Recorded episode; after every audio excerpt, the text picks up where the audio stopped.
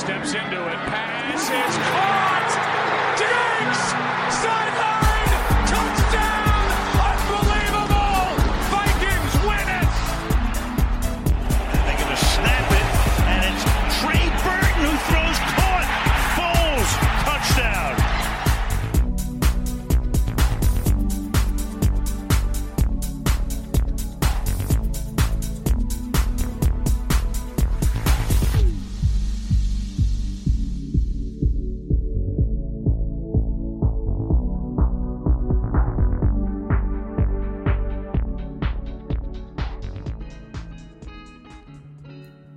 Undicesima puntata di Red Flag, torniamo con, un, con altre correzioni audio, visto che siamo praticamente a tre giorni dal draft.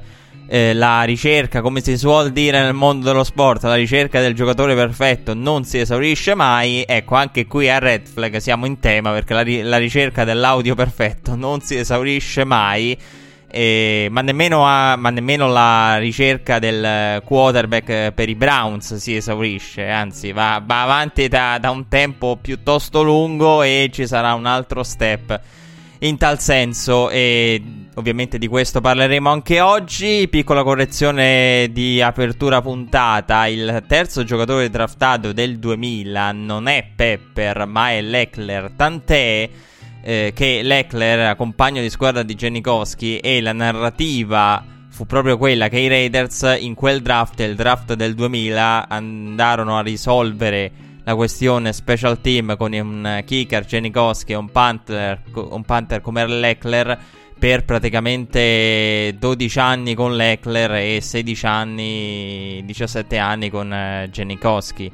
Quindi ecco, eh, andarono a risolvere il, la narrativa era proprio quella sullo special team risolto una volta per tutte per i Raiders. Eh, Pepper che per completare il tutto per dovere di cronaca fu draftato nel 2003.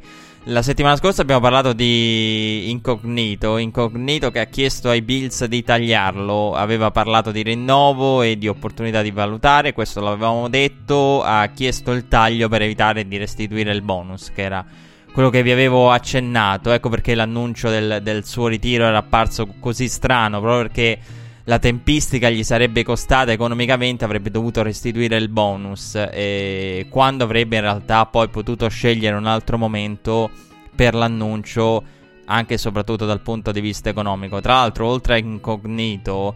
Occorre ricordare che i Bills hanno scambiato Cordy Glenn. Di questo, insomma ve ne avevamo parlato ottenendo poi di fatto la, la 12 dai, dai, Bengals e dando loro la 21.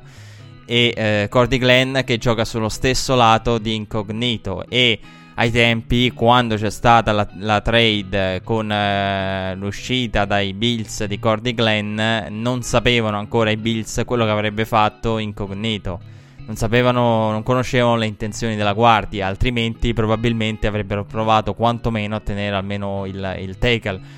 Quindi ecco, eh, c'è un, un, lato della linea dei Bills che vedremo poi quelle che saranno le intenzioni al draft da parte di Buffalo, però eh, con incognito eh, via ritiro e Glenn via trade hanno perso un lato della linea.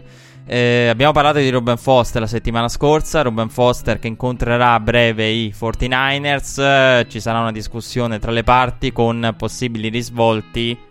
Questi risvolti potrebbero anche essere il taglio, che è un po' lo scenario e il risvolto del quale poi a tutti gli effetti parliamo. E parliamo un po' tutti. Perché il, il destino è quello. Questo per aggiornare, correggere aggiungere cose alla scorsa puntata. Rassegna stampa, ritiri, rinnovi, opzioni, offerte, non manca nulla. Si è ritirato James Harrison, si è ritirato lui che era entrato nella Lega da undrafted nel 2002 che abbiamo visto con la maglia di Pittsburgh e in tempi più recenti con la maglia di New England dare un grosso contributo anche ai Patriots, andando poi di fatto ad essere tra assenze, infortuni e robe varie il miglior pass rusher in casa Patriots, diciamo, della post-season, lui che era stato messo alla porta da Tomlin, insomma ha deciso di eh, ritirarsi, però continua ad allenarsi con i suoi allenamenti. Lui è un punto di riferimento per eh, metodi di allenamento e robe di questo genere. E lunedì c'è stata la cerimonia per il ritiro che avevamo già annunciato di Poslusny con un uh, Telvin Smith molto molto commosso.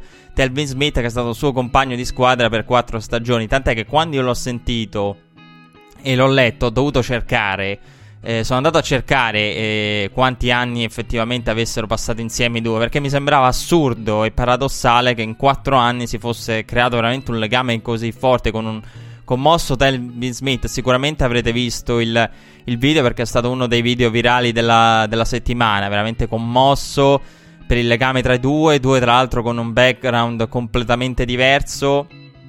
E Smith che ha detto, eh, non ho mai visto una persona così metterci così tanta passione, così tanto sacrificio, due con un background diverso, una provenienza eh, diversa e che però hanno trovato tante cose in comune nel football e questo è un tema che ritornerà strada facendo, insomma, anche con, eh, quando andremo a parlare dei quarterback e del draft. È tempo di ritiri e anche tempo di one day contract perché oltre alle feste di ritiro ci sono anche contratti di un giorno per ritirarsi con una determinata maglia. Abbiamo visto Esther e Forte con Chicago, ma non solo. Sempre in tema di ritiri si è ritirato in settimana Dwight Freeney, il defensive end si appende gli scarpini e i pad al chiodo dopo 16 stagioni, l'ho fatto proprio perché vi parlavo di contratti di un giorno, l'ho fatto firmando un contratto eh, di un giorno con i Colts, 125 e mezzo sex in carriera, 17 posto in NFL, 7 presenze al Pro Bowl e un Super Bowl vinto. I Colts lo hanno salutato e ringraziato attraverso i propri canali social. I Vikings invece hanno esteso il contratto di Eric Hendricks. Eh, il linebacker andrà a guadagnare 50 milioni per 5 anni di contratto, di cui 25 garantiti. Il prossimo sarà il quarto anno di Kendricks con eh, Minnesota. Eh, ha guidato la squadra per tackle in tutte e tre le stagioni precedenti. Eh, John Robinson, general manager dei Titans, ha confermato che Tennessee intende esercitare la 50 year option per Marcus Mariota e Mariota che sappiamo da sempre viene citato nei discorsi assieme a James Winston, i due vanno praticamente insieme, fanno tutto insieme e vengono accostati e verranno accostati per l'eternità. E proprio prima delle, delle dichiarazioni di John Robinson c'era stata, era uscita la notizia che eh, in settimana è stata esercitata la 50 year option anche per James Winston, quindi entrambi eh, con la fifth year option esercitata al termine del, del contratto da rookie. Eh, I Broncos hanno rilasciato CJ Henderson, eh, il running back era reduce dal career high dello scorso anno, 1007 yards nel 2017.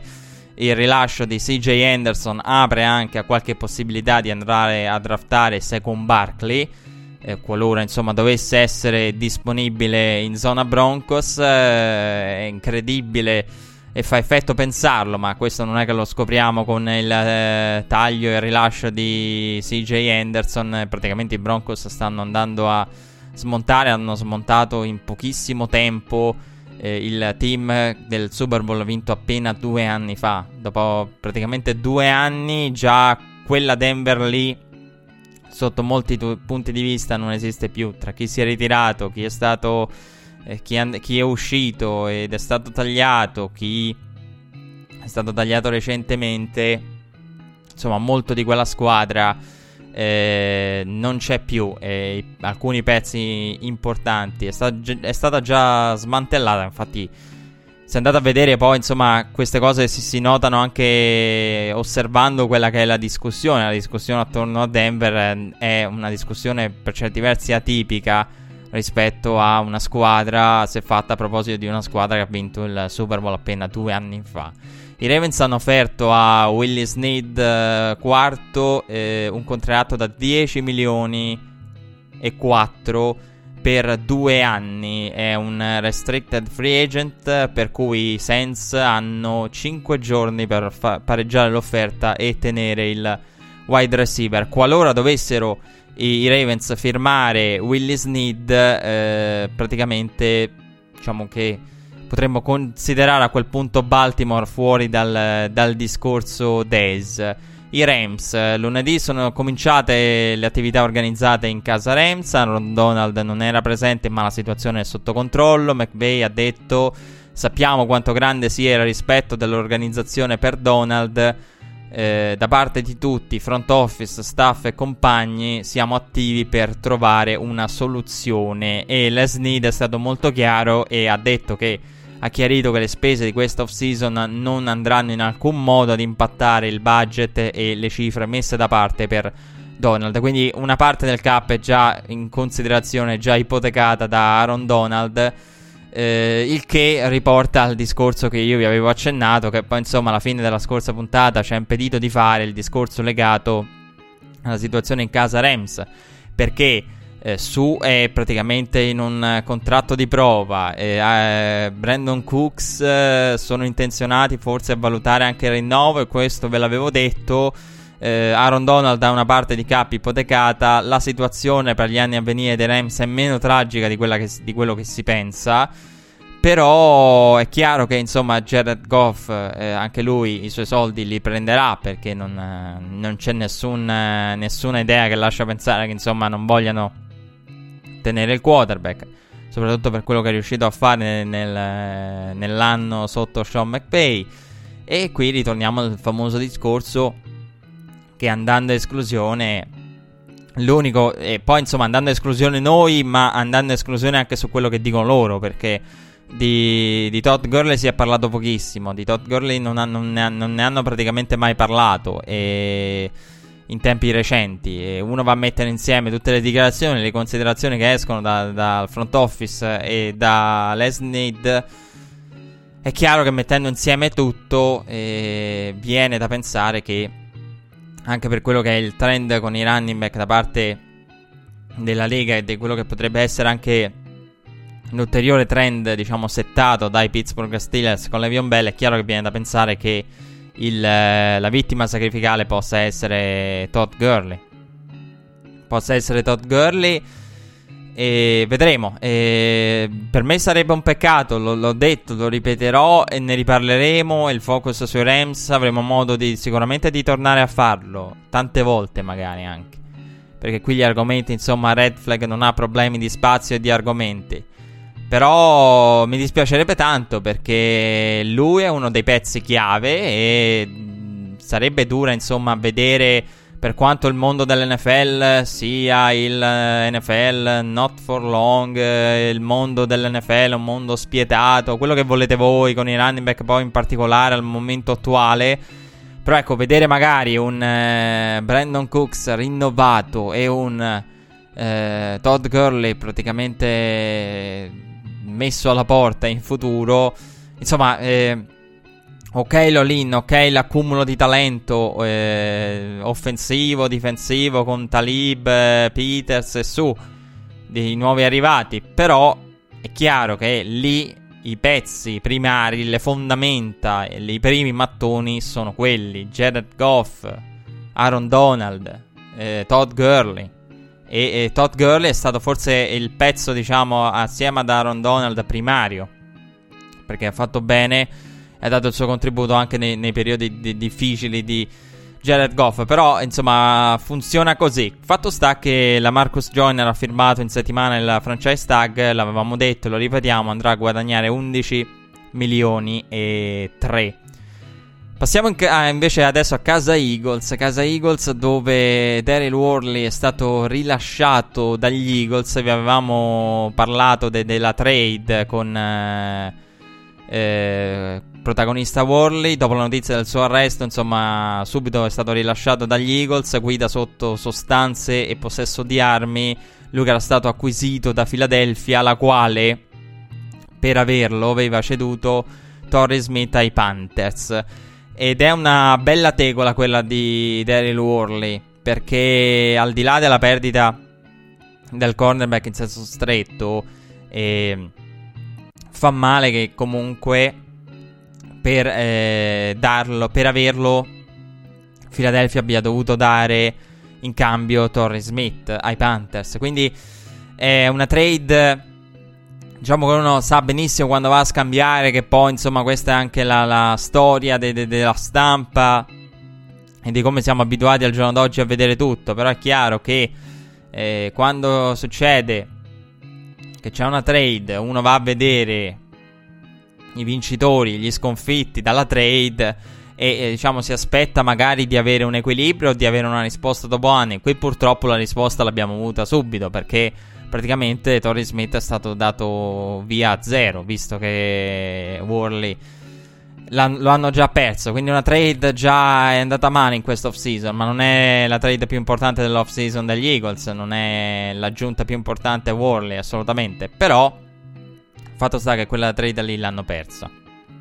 Chi non perderanno invece Nick Foles. La settimana si era aperta con uh, Nick Foles che aveva dichiarato non so cosa mi aspetta, ma mi piacerebbe tornare a partire da titolare, il rapporto con l'organizzazione è ottimo, qualunque decisione verrà discussa apertamente, conosco il mio ruolo. E, ecco, si era un po' contraddetto perché aveva detto mi piacerebbe tornare a partire da titolare, ma poi alla fine aveva detto conosco il mio ruolo, il conosco il mio ruolo totalmente in linea con eh, le dichiarazioni dei tempi recenti di Doug Peterson. Carson Wentz è al lavoro con i workout volontari, ha dichiarato che comunque ha dichiarato non entrerò nel dettaglio, ma a livello di corsa ho fatto progressi, è un processo fluido e progressivo, è difficile parlare di date anche se è chiaro che l'obiettivo è essere pronti per la week 1. Carson Wentz che ha detto che non vuole forzare nulla, la presenza di Foles in tal senso, insomma, cambia l'approccio da parte delle, di Carson Wentz, da parte di Doug Peterson, da parte dell'intera organizzazione perché eh, se c'è un Luck che ha forzato i tempi del proprio recupero, qui abbiamo un Wentz che può imparare dalle, dalle, da quanto accaduto anche a, ad altri, seppur con infortuni e background differenti. Può imparare e sa benissimo che comunque c'è un Nick Foles, per cui te la puoi prendere con comodo e puoi cercare di recuperare bene. Eh, le, le, voci che sono uscite in tempi più recenti avevano parlato anche di un interessamento dei Browns eh, con un'offerta mai superiore alla seconda scelta. Questo per completare insomma quello che si diceva. C'era una squadra che era interessata ma aveva rifiutato di dare una prima a Nick Foles. Questo ve l'avevo detto un paio di settimane fa. Insomma, ciò non sorprende visto che era praticamente la trade che aveva ipotizzato il mondo intero. Perché il mondo intero si era detto: ma perché allora i Browns non provano a fare qualcosa per Nick Foles, visto che sono una squadra che è all'eterna ricerca di un quarterback, c'è un Super Bowl winning quarterback, Super Bowl MVP fresco fresco che fa il backup. Meglio lui eh, che uno magari da, da, che è un azzardo con la 1 o co- comunque potevi trovare una via per evitare di dare insomma la 1 non l'avrebbero mai data e penso nemmeno la 4, avrebbero scambiato qualcos'altro i, i Browns per scendere e, oppure potevano mettere insieme una serie di scelte per fare un'offerta concreta. Eh, perché poi insomma uno parla spesso di, eh, di giro, eh, però quando poi si vanno a fare le trade, questa è una cosa che spesso viene ignorata nei discorsi generali e che ignoriamo tutti quanti noi che ne parliamo Qui il discorso, anche quando vai a acquisire una scelta, non è solo il giro, primo giro, secondo giro, eccetera, ma anche a che livello, perché insomma ci sono squadre le cui scelte le vuoi andare ad acquisire volentieri, calcolando insomma, qui non siamo in altri contesti di sport americani, qui non c'è nessuna lottery, qui quando prendi una scelta di, di, di, qualcuno, diciamo in prospettiva, un'idea generale di, di, cosa ti potrebbe uscire fuori più concreta, la hai, ecco. Quindi quella era la trade che, che, aveva ipotizzato il mondo intero, però non aveva trovato riscontro nei fatti e nei report, perché insomma era uscito che anche Arizona si era fatta viva per Nick Foles, e... però poi all'atto pratico nessuna delle due franchigie si è avvicinata concretamente alla richiesta degli Eagles. Nick Foles eh, che aveva in programma di, di, prendere 7 milioni ma ha ricevuto eh, venerdì un bonus aggiuntivo alla firma pari a 2 milioni. Guadagnerà quindi in tutto di base 9 milioni con tutti gli incentivi legati alle partite disputate, risultati eccetera potrebbe arrivare a molto più ecco. Però di base a 2 milioni in più. Gli hanno praticamente fatto questo regalo di 2 milioni, eh, la mossa potrebbe, diciamo in un certo senso, segnare il ritiro di Falls dal mercato, almeno in pre-season, perché sia le dichiarazioni di Carson Wentz, le dichiarazioni di Doug Peterson sul, sul tenere Falls, Falls che è importante per non forzare il ritorno di Carson, viene insomma da pensare che eh, la voglia sia quella di, di tenere Nick Foles e poi magari andare a vedere a stagione in corso con quarterback che si fanno male, squadre che magari sono deluse da, dal proprio quarterback o dalla propria situazione, andare a cercare perché no una trade anche verso la deadline. Quindi è possibile anche questo. Però io mi aspetto in linea generale che Foles esca da Philadelphia in tempi non lunghi. Quindi anche tenendolo, secondo me, prima o poi devi cercare di estrarre valore. Perché quando hai. Adesso noi abbiamo detto, insomma, sempre. Eh, abbiamo fatto i complimenti dopo il Super Bowl ad Howie Roseman per eh, l'aver avuto Nick Foles. Di come Nick Foles non sia un caso averlo lì. Però poi se andiamo a vedere all'atto pratico. È vero che hai un, uh, un quarterback, uh, un backup che ha vinto il Super Bowl e ha vinto l'MVP, è un lusso ed è una situazione che sei andato a costruire tu general manager, però vuoi anche estrarre valore. Quindi se è buono per te, però a un certo punto lo vuoi anche tramutare in qualcosa che ti possa tornare utile. E perché alla fine è, pur sempre un backup e più lo metti in panchina, più lo metti a fare il backup con il ritorno di Carlson e, e più perde valore. Quindi è anche il momento di capitalizzare e estrarre il valore massimo da, da Falls. Che poi insomma è anche in linea con quello che eh, potrebbe fare lui andando ad estrarre poi a livello contrattuale il eh, valore massimo dalle proprie prestazioni. Fatto sta che in settimana, insomma, a tal proposito NFL Network ha affrontato l'argomento franchise quarterback e non è la prima volta che sento questo argomento, insomma, affrontato perché eh, tutti si stanno chiedendo dopo il Super Bowl vinto da Philadelphia, se siamo o meno alla fine dell'era del uh, franchise quarterback, del singolo quarterback, secondo me no. Secondo me no. È vero che il problema NCAA e NFL è esistito perché c'è un divario di gioco, insomma, eh, enorme e c'è stato in passato un divario di gioco enorme con stili diversi. E ai tempi la cosa assurda è che ricordo anni fa si diceva eh, che tra le due parti NCAA e NFL, quella più vicina ad andare incontro all'altra fosse l'NCAA, quindi un NCAA, si parlava di un NCAA sempre più vicina al perché no all'avere un uh, sempre più pro style offense, un, un NCAA più tendente a, ai pro, invece no, poi ci siamo ritrovati negli ultimi anni con un crescente trend di squadre NFL con un NFL sempre più simile all'NCAA. Quindi il vecchio trend, il trend che l'idea, la prospettiva che c'era un decennio e passa fa di un college magari tendente più vicino all'NFL, in realtà è successo poi all'atto pratico al contrario e da subito si è capito che il trend poi reale sarebbe stato quello opposto. E infatti se andiamo a vedere, siamo qui a parlare siamo stati qui a parlare eh, anche dai microfoni di Red Flag della ramp pass option e sempre più squadre, insomma, si parla della rampa option. Melarchi è licenziato, arriva Vrabel perché? Perché vogliono inserire con Mariota i Titans più concetti collegiali.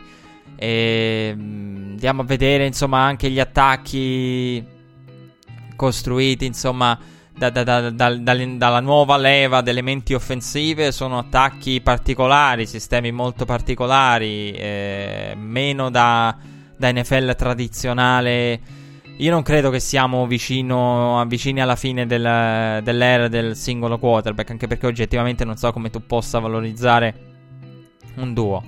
Però se il duo e il valorizzare il duo può esistere nel momento in cui tu forzi, se tu crei, io adesso insomma noi abbiamo tanto preso in giro, diciamo in un certo senso, deriso i poveri Texans perché io ho detto ah i Texans lavorano con la Lamar Jackson, ma come hanno appena draftato Deshaun Watson, hanno, non hanno scelta al primo o al secondo, vanno con il terzo giro ad inventarsi qualcosa. Perché insomma, ai tempi poteva esistere la discussione Lamar Jackson al secondo. Qui io dico che Lamar Jackson, insomma, poi ne parleremo. Però Lamar Jackson per me è da primo giro. E al massimo, se va nel secondo, va nel primissima parte del secondo, nel primo terzo del secondo. E se proprio, diciamo, scende. Ma eh, calcolando che poi, poi lo andremo a vedere nel dettaglio. Ci sono squadre come New England con due scelte. Ci sono squadre che insomma hanno diverse opzioni anche gli stessi Bills. Eh, anche se l'opzione dei Bills è un'altra. Quindi ecco, ai tempi poteva esistere questo discorso. Qui, come minimo, il discorso per i Texans sarebbe, sarebbe poi all'atto pratico inventarsi qualcosa per salire.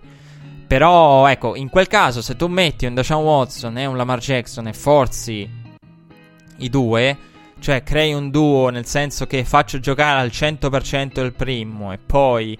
Eh, o il secondo in caso di infortunio, sì, potrebbe cambiare l'approccio da parte del, del, del, play caller, potrebbe cambiare l'approccio da parte del coach perché potresti, diciamo, forzare un po' di più e non, non, non, ti preoccuperesti certo nel momento in cui riesci a prendere un duo con caratteristiche simili, non ti preoccuperesti di un duo del secondo e del primo a livello di stile di gioco, insomma, Sei, se hai due Deshaun Watson eh, ancora meno ti poni problemi. Ad avere due Carson Wentz eh, men che meno.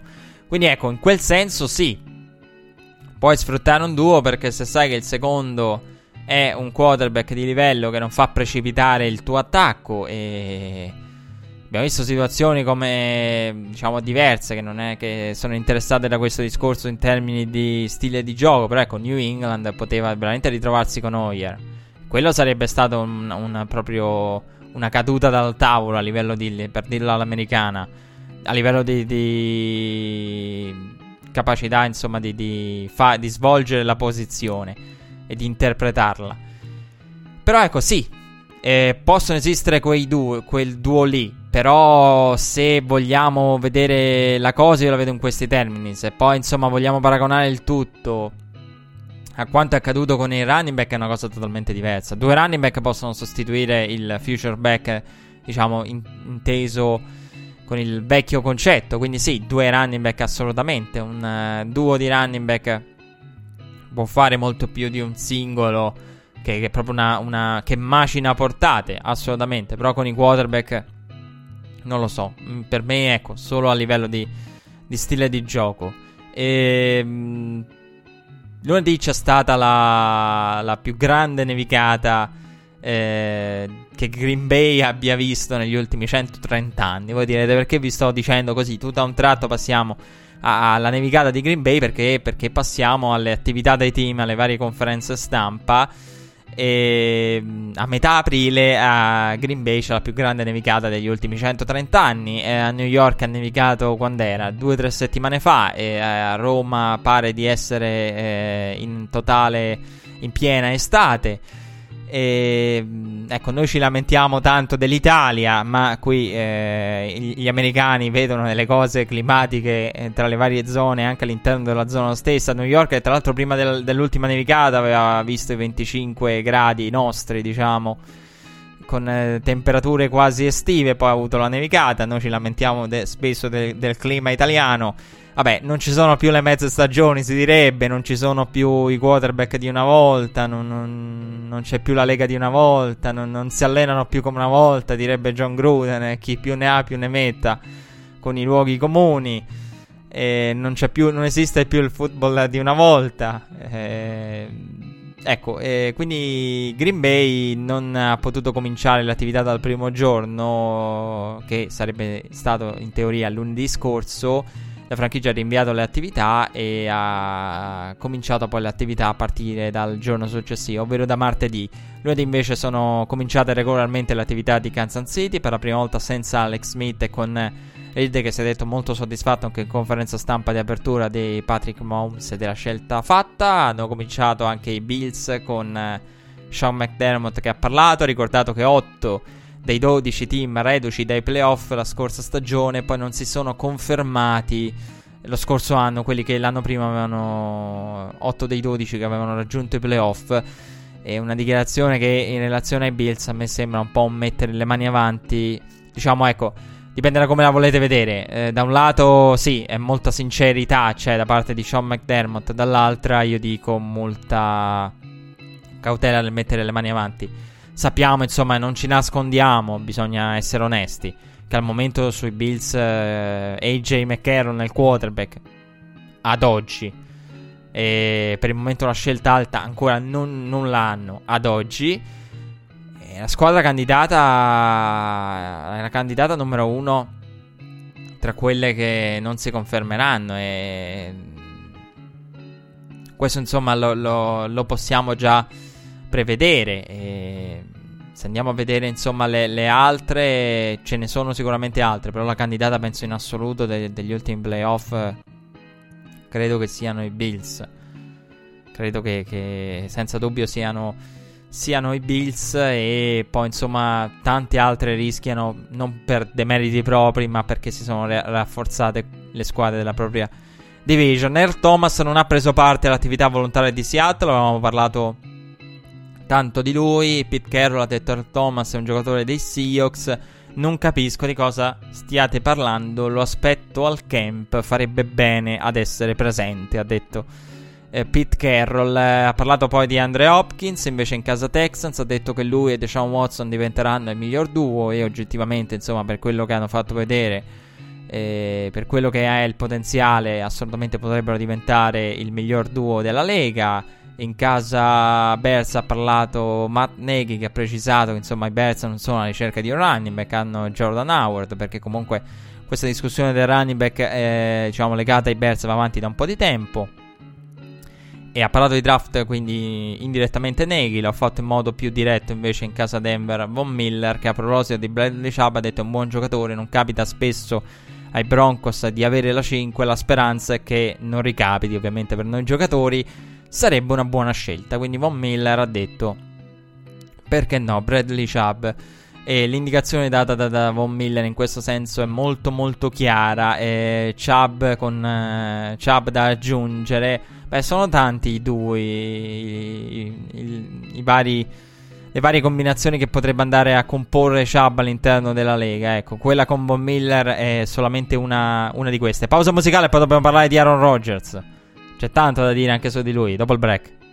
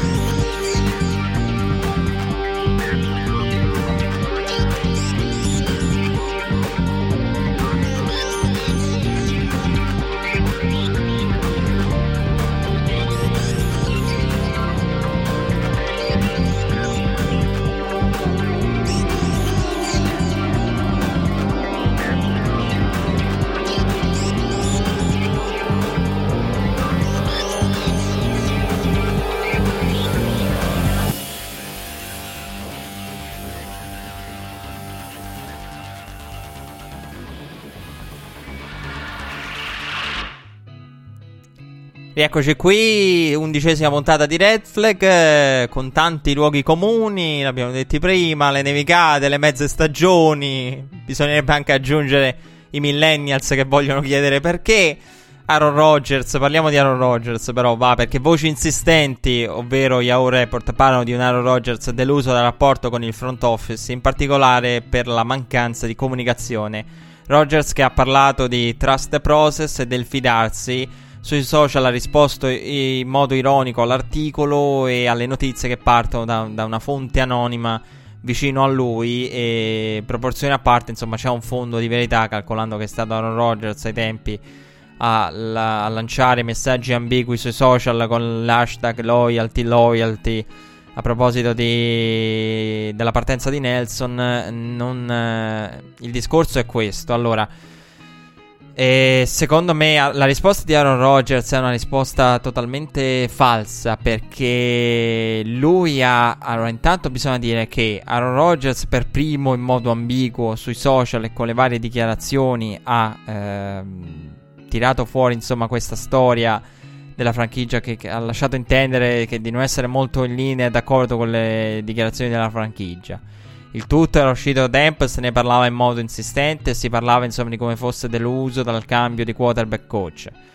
E si è parlato insomma di come fosse deluso, di come fosse vicino a Nelson. Ne abbiamo parlato, l'abbiamo raccontato. Io ai tempi avevo ironizzato insomma su questo fatto. Come fai a non coinvolgere Aaron Rodgers nel, nelle tue decisioni? Il, eh, Aaron Rodgers è uno che dice: Il punto è lui dice eh, perché è un uh, articolo per generare click e tutto quanto, fake news, fake news, ha gridato a, alla fake Aaron Rodgers, ma Aaron Rodgers, di Aaron Rodgers si narra da tempo che lui giri praticamente registrando eh, eh, le, ehm, le interviste, cioè lui riregistra le interviste in modo che se viene praticamente mal interpretato o mal riportato un suo discorso, una sua conversazione, una sua riflessione, lui poi insomma può correggere. Quindi ecco, uno che ama tutelarsi e qui lui oltre a gridare alla fake news, è questo che insomma poi a livello pratico di cui si è parlato tanto, cioè che oltre a gridare alla fake news, uno come Aaron Rodgers di solito dimostra o mh, mm, metterebbe, a, a, è nella condizione di mettere nero su bianco insomma quello che ha detto, di, di correggersi, insomma di, di far ascoltare l'audio di delle interviste rilasciate per insomma mettere insieme i pezzi. Qui invece oltre a gridare alla fake news, poi in senso pratico non ha detto nulla a tal proposito, ha detto trust the process. Il discorso è questo.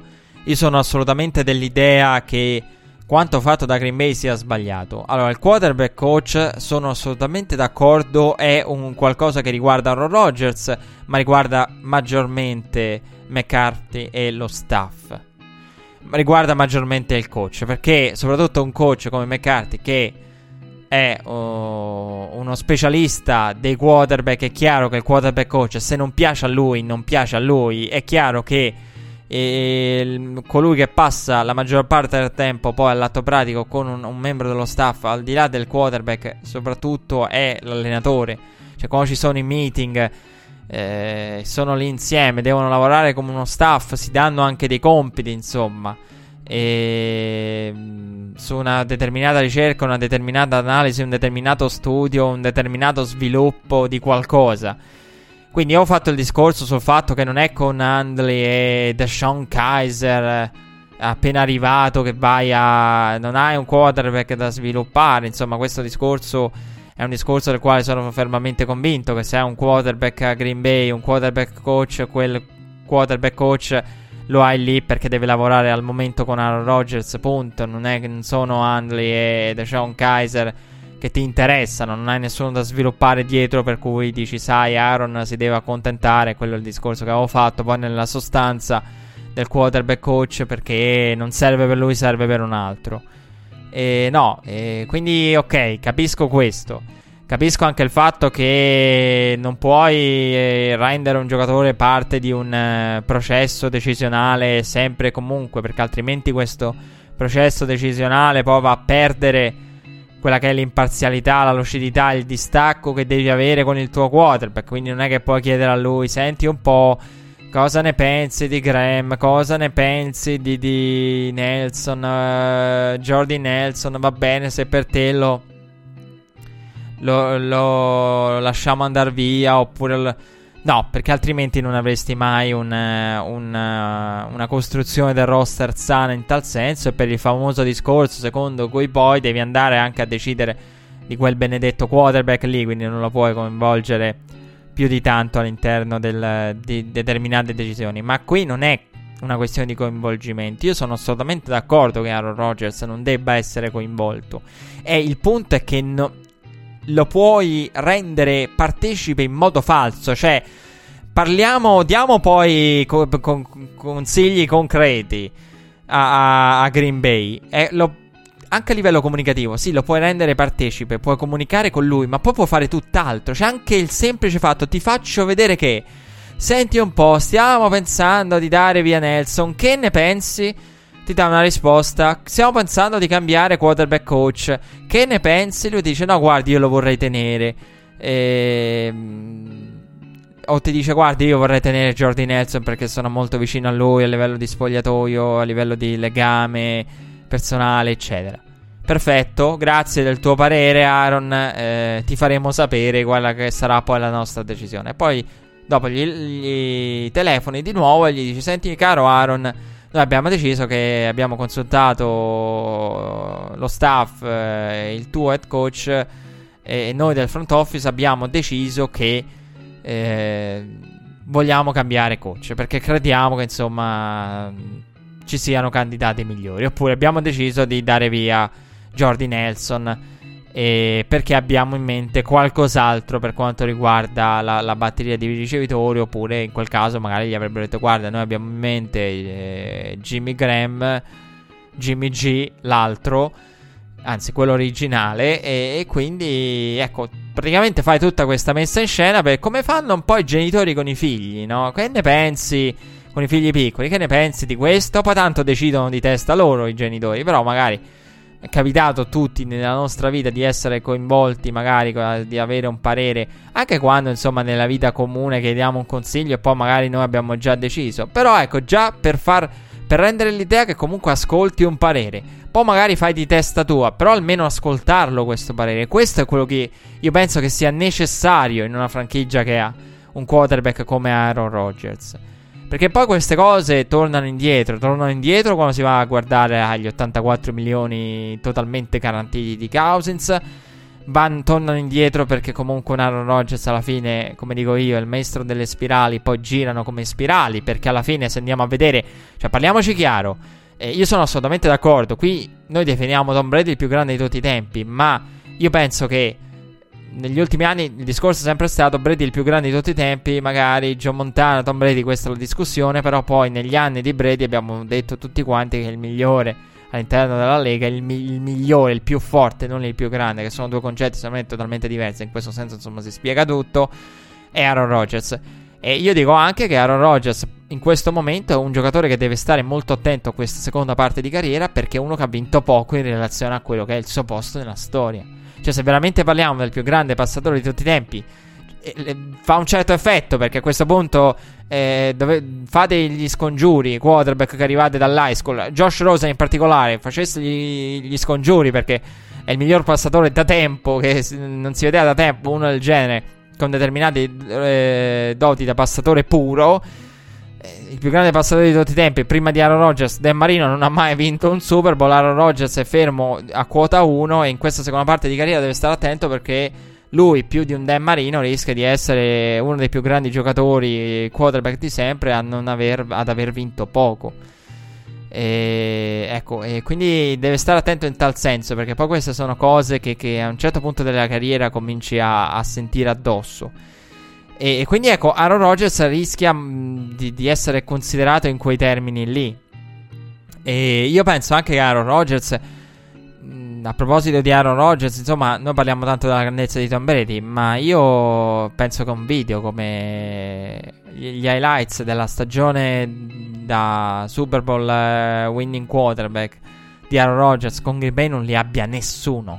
Cioè un, un dominio così un video del genere penso non li abbia nessun quarterback nella storia. Quella lì per me è stato quanto di più bello si sia visto, forse addirittura di sempre, all'interno di una finestra. Perché veramente non, non, potete andare a cercare anche il Brady del 2007, potete andare a cercare Joe Montana eh, negli anni migliori, negli anni della dinastia. Ma non, no, un, singolo, una singola stagione con degli highlights è una macchina, Rogers, è qualcosa di pazzesco. In, in quella finestra lì. E, mm, veramente un giocatore in missione con delle doti pure fantastiche. Però poi andiamo a vedere il discorso è quello che ho appena fatto, insomma. E Green Bay deve stare molto, molto attenta perché poi eh, sappiamo che i giocatori, quando i giocatori iniziano a girare, i giocatori spesso, e questo è un discorso che insomma torna perennemente con Tom Brady, magari non chiedono il contratto, non chiedono, non vogliono cambiare squadra, ma magari chiedono il contrattore, dicono, sai che ti dico, a me va benissimo, ma allora se, se questa è la condizione, se non vengo coinvolto e non vedo che magari arrivano i risultati, a questo punto mi prendo i soldi se vedo che non viene gestito bene il roster da parte del front office, che non mi piacciono le scelte a livello di staff, mi prendo i soldi. Insomma, questo è un discorso eterno che si fa con Tom Brady. Però io credo totalmente alle voci su Aaron Rodgers, proprio perché uno come lui aveva gli strumenti per smentire il tutto in modo pratico. Comunque, altre notizie, notizie varie, notizie sparse. È morta l'ex First Lady Barbara Bush, se ne è parlato ovunque perché le TV americane, insomma, sappiamo quanto gli americani siano pro- patriottici. E nel 2014 eh, Barbara Bush, ex First Lady, nonché poi madre, eh, moglie di un presidente e madre di un altro, eh, nel 2014 aveva preso, parte assieme a JJ Watt ad una campagna contro l'analfabetismo. JJ Watt che ha dichiarato faccio le condoglianze alla famiglia Bush che mi ha sempre trattato bene. Sappiamo insomma quanto la famiglia Bush sia un riferimento per coloro che si trovano all'interno del mondo del Texas. Eh, JJ Watt che è stato inserito in settimana dal Time Magazine tra le 100 persone più influenti al mondo. Lui che dopo l'uragano Harvey ha raccolto quasi 40 milioni di dollari. Vabbè, storia diciamo straconosciuta quella di JJ Watt tra le 100 persone più influenti al mondo, secondo il Time eh, un sergente dell'aeronautica di rientro dopo sei mesi e io, voi vi starete chiedendo cosa cavolo c'entra con la segna stampa, c'entra perché l'ho, l'ho voluto mettere proprio accanto a, a, Barbara Bush, un sergente dell'aeronautica di rientro dopo sei mesi, si è fatto trovare dalla famiglia nella sala pesi dei 49ers, aveva praticamente l'asciugamano addosso per non farsi riconoscere, la famiglia era stata ospitata per un tour delle strutture e poi insomma ha ritrovato il, il, la moglie ha ritrovato il marito, i figli hanno ritrovato il padre ed è un video, insomma, è stato pubblicato da, dal sito dei 49ers. L'ha ripreso anche NFL.com e NFL Network. Voi direte che cavolo c'entra? C'entra perché noi la settimana scorsa e nelle settimane scorse abbiamo parlato di Kaepernick. Ecco, queste due notizie, la morte di Barbara Bush, di cui si è parlato in tutti i programmi, in tutti i network, in tutti i siti di sport e non solo per un legame diretto con l'NFL, insomma il marito aveva preso parte al coin toss del Super Bowl 51, quindi avevamo visto anche, li avevamo visti protagonisti, i, con, i coniugi Bush, eh, con Bush Senior, la moglie Barbara, con il Super Bowl 51 ospitato appunto dal Texas, eh, nel loro stato. E... Però ecco, l'America è, è, questa, l'America è quella che nei network sportivi parla per un tot tempo di, di, di di una di un ex first lady, parla di un, di, di, di un presidente. Eh, quello che fa vedere il mondo americano è quello del sergente dell'aeronautica che, che si fa trovare lì nella sala pesi dei 49ers. Ecco, queste sono tutte cose che ritornano, al, eh, ci ricollegano, al, ci riportano al discorso Colin Kaepernick. Il mondo ideale di Colin Kaepernick è il mondo reale, il mondo reale americano è questo. È quello in cui il presidente è sacro, la bandiera è sacra, le truppe sono sacre. Questo è il mondo americano. Tra le altre notizie, insomma, una positiva, Jim Kelly ne avevamo parlato, non riusciva a parlare dopo l'operazione, è uscito dall'ospedale e dopo l'operazione, insomma, sta bene. Un in bocca al lupo a lui, un in bocca al lupo anche a Ryan Shazier, che è stato lo spring game di Ohio State, migliore ogni giorno, ha dichiarato mi sento molto meglio rispetto a eh, dicembre. E Willie McGuinness, eh, ex giocatore dei Patriots, è salito sulla two-seater con Mario Andretti. Perché adesso noi siamo nella ci stiamo avvicinando e siamo nel cuore, proprio in full swing, come direbbero gli americani, della stagione di Indy di IndyCar e, e, ovviamente non può mancare la, la, due posti con Andretti. In questo caso c'è saluto Willy McGuinness, c'è salito. Poi insomma, sicuramente vedremo Aaron Rodgers con Danica Patrick alla 500 miglia di Indianapolis. E abbiamo visto tra l'altro 500 miglia di Indianapolis e mh, Peyton Manning nella Pace Car.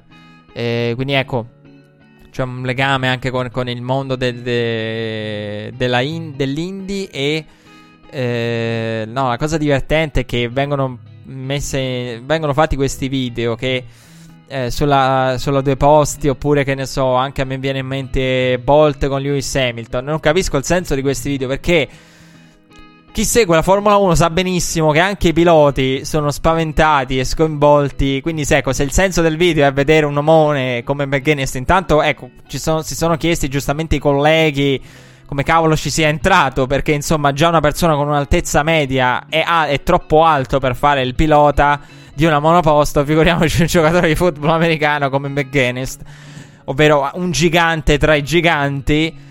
Quindi come cavolo ci sia entrato non lo so. E, ehm, quindi ecco, se il senso vi- di questi generi di video è far vedere che sono tutti spaventati, vi posso assicurare e sapete e saprete anche voi anche se magari non seguite in modo stretto il mondo dei motori, dell'IndyCar, della Formula 1, a parte con la, sulla due posti di, di Andretti c'è salito anche Trump, che forse è il video più celebre tra, tra, i tanti che sono saliti sulla due posti di Mario Andretti. E, ehm, e quindi, se il senso di quei video è far vedere un, un omone, un giocatore di football che si spaventa, è, vi posso assicurare che anche i piloti, insomma, sono spaventati proprio perché eh, anche i piloti che sono abituati, a volte i, i, migliori piloti sono i peggiori passeggeri, si suol dire nel mondo dei motori ed è così. Però ecco, in questo caso è toccato a Willie McGuinness. La, la, la, il secondo posto, il posto da passeggero con Mario Andretti. Eh, parliamo dei Patriots. Eh, dobbiamo parlare dei Patriots perché noi abbiamo lasciato la settimana scorsa, insomma, il discorso su, sui Patriots, ma poi all'atto pratico il discorso sui Patriots è ritornato e il discorso sui Patriots ritorna sempre. Non ve lo dico, non ve lo devo nemmeno dire più. Sigla. Dico solo sigla.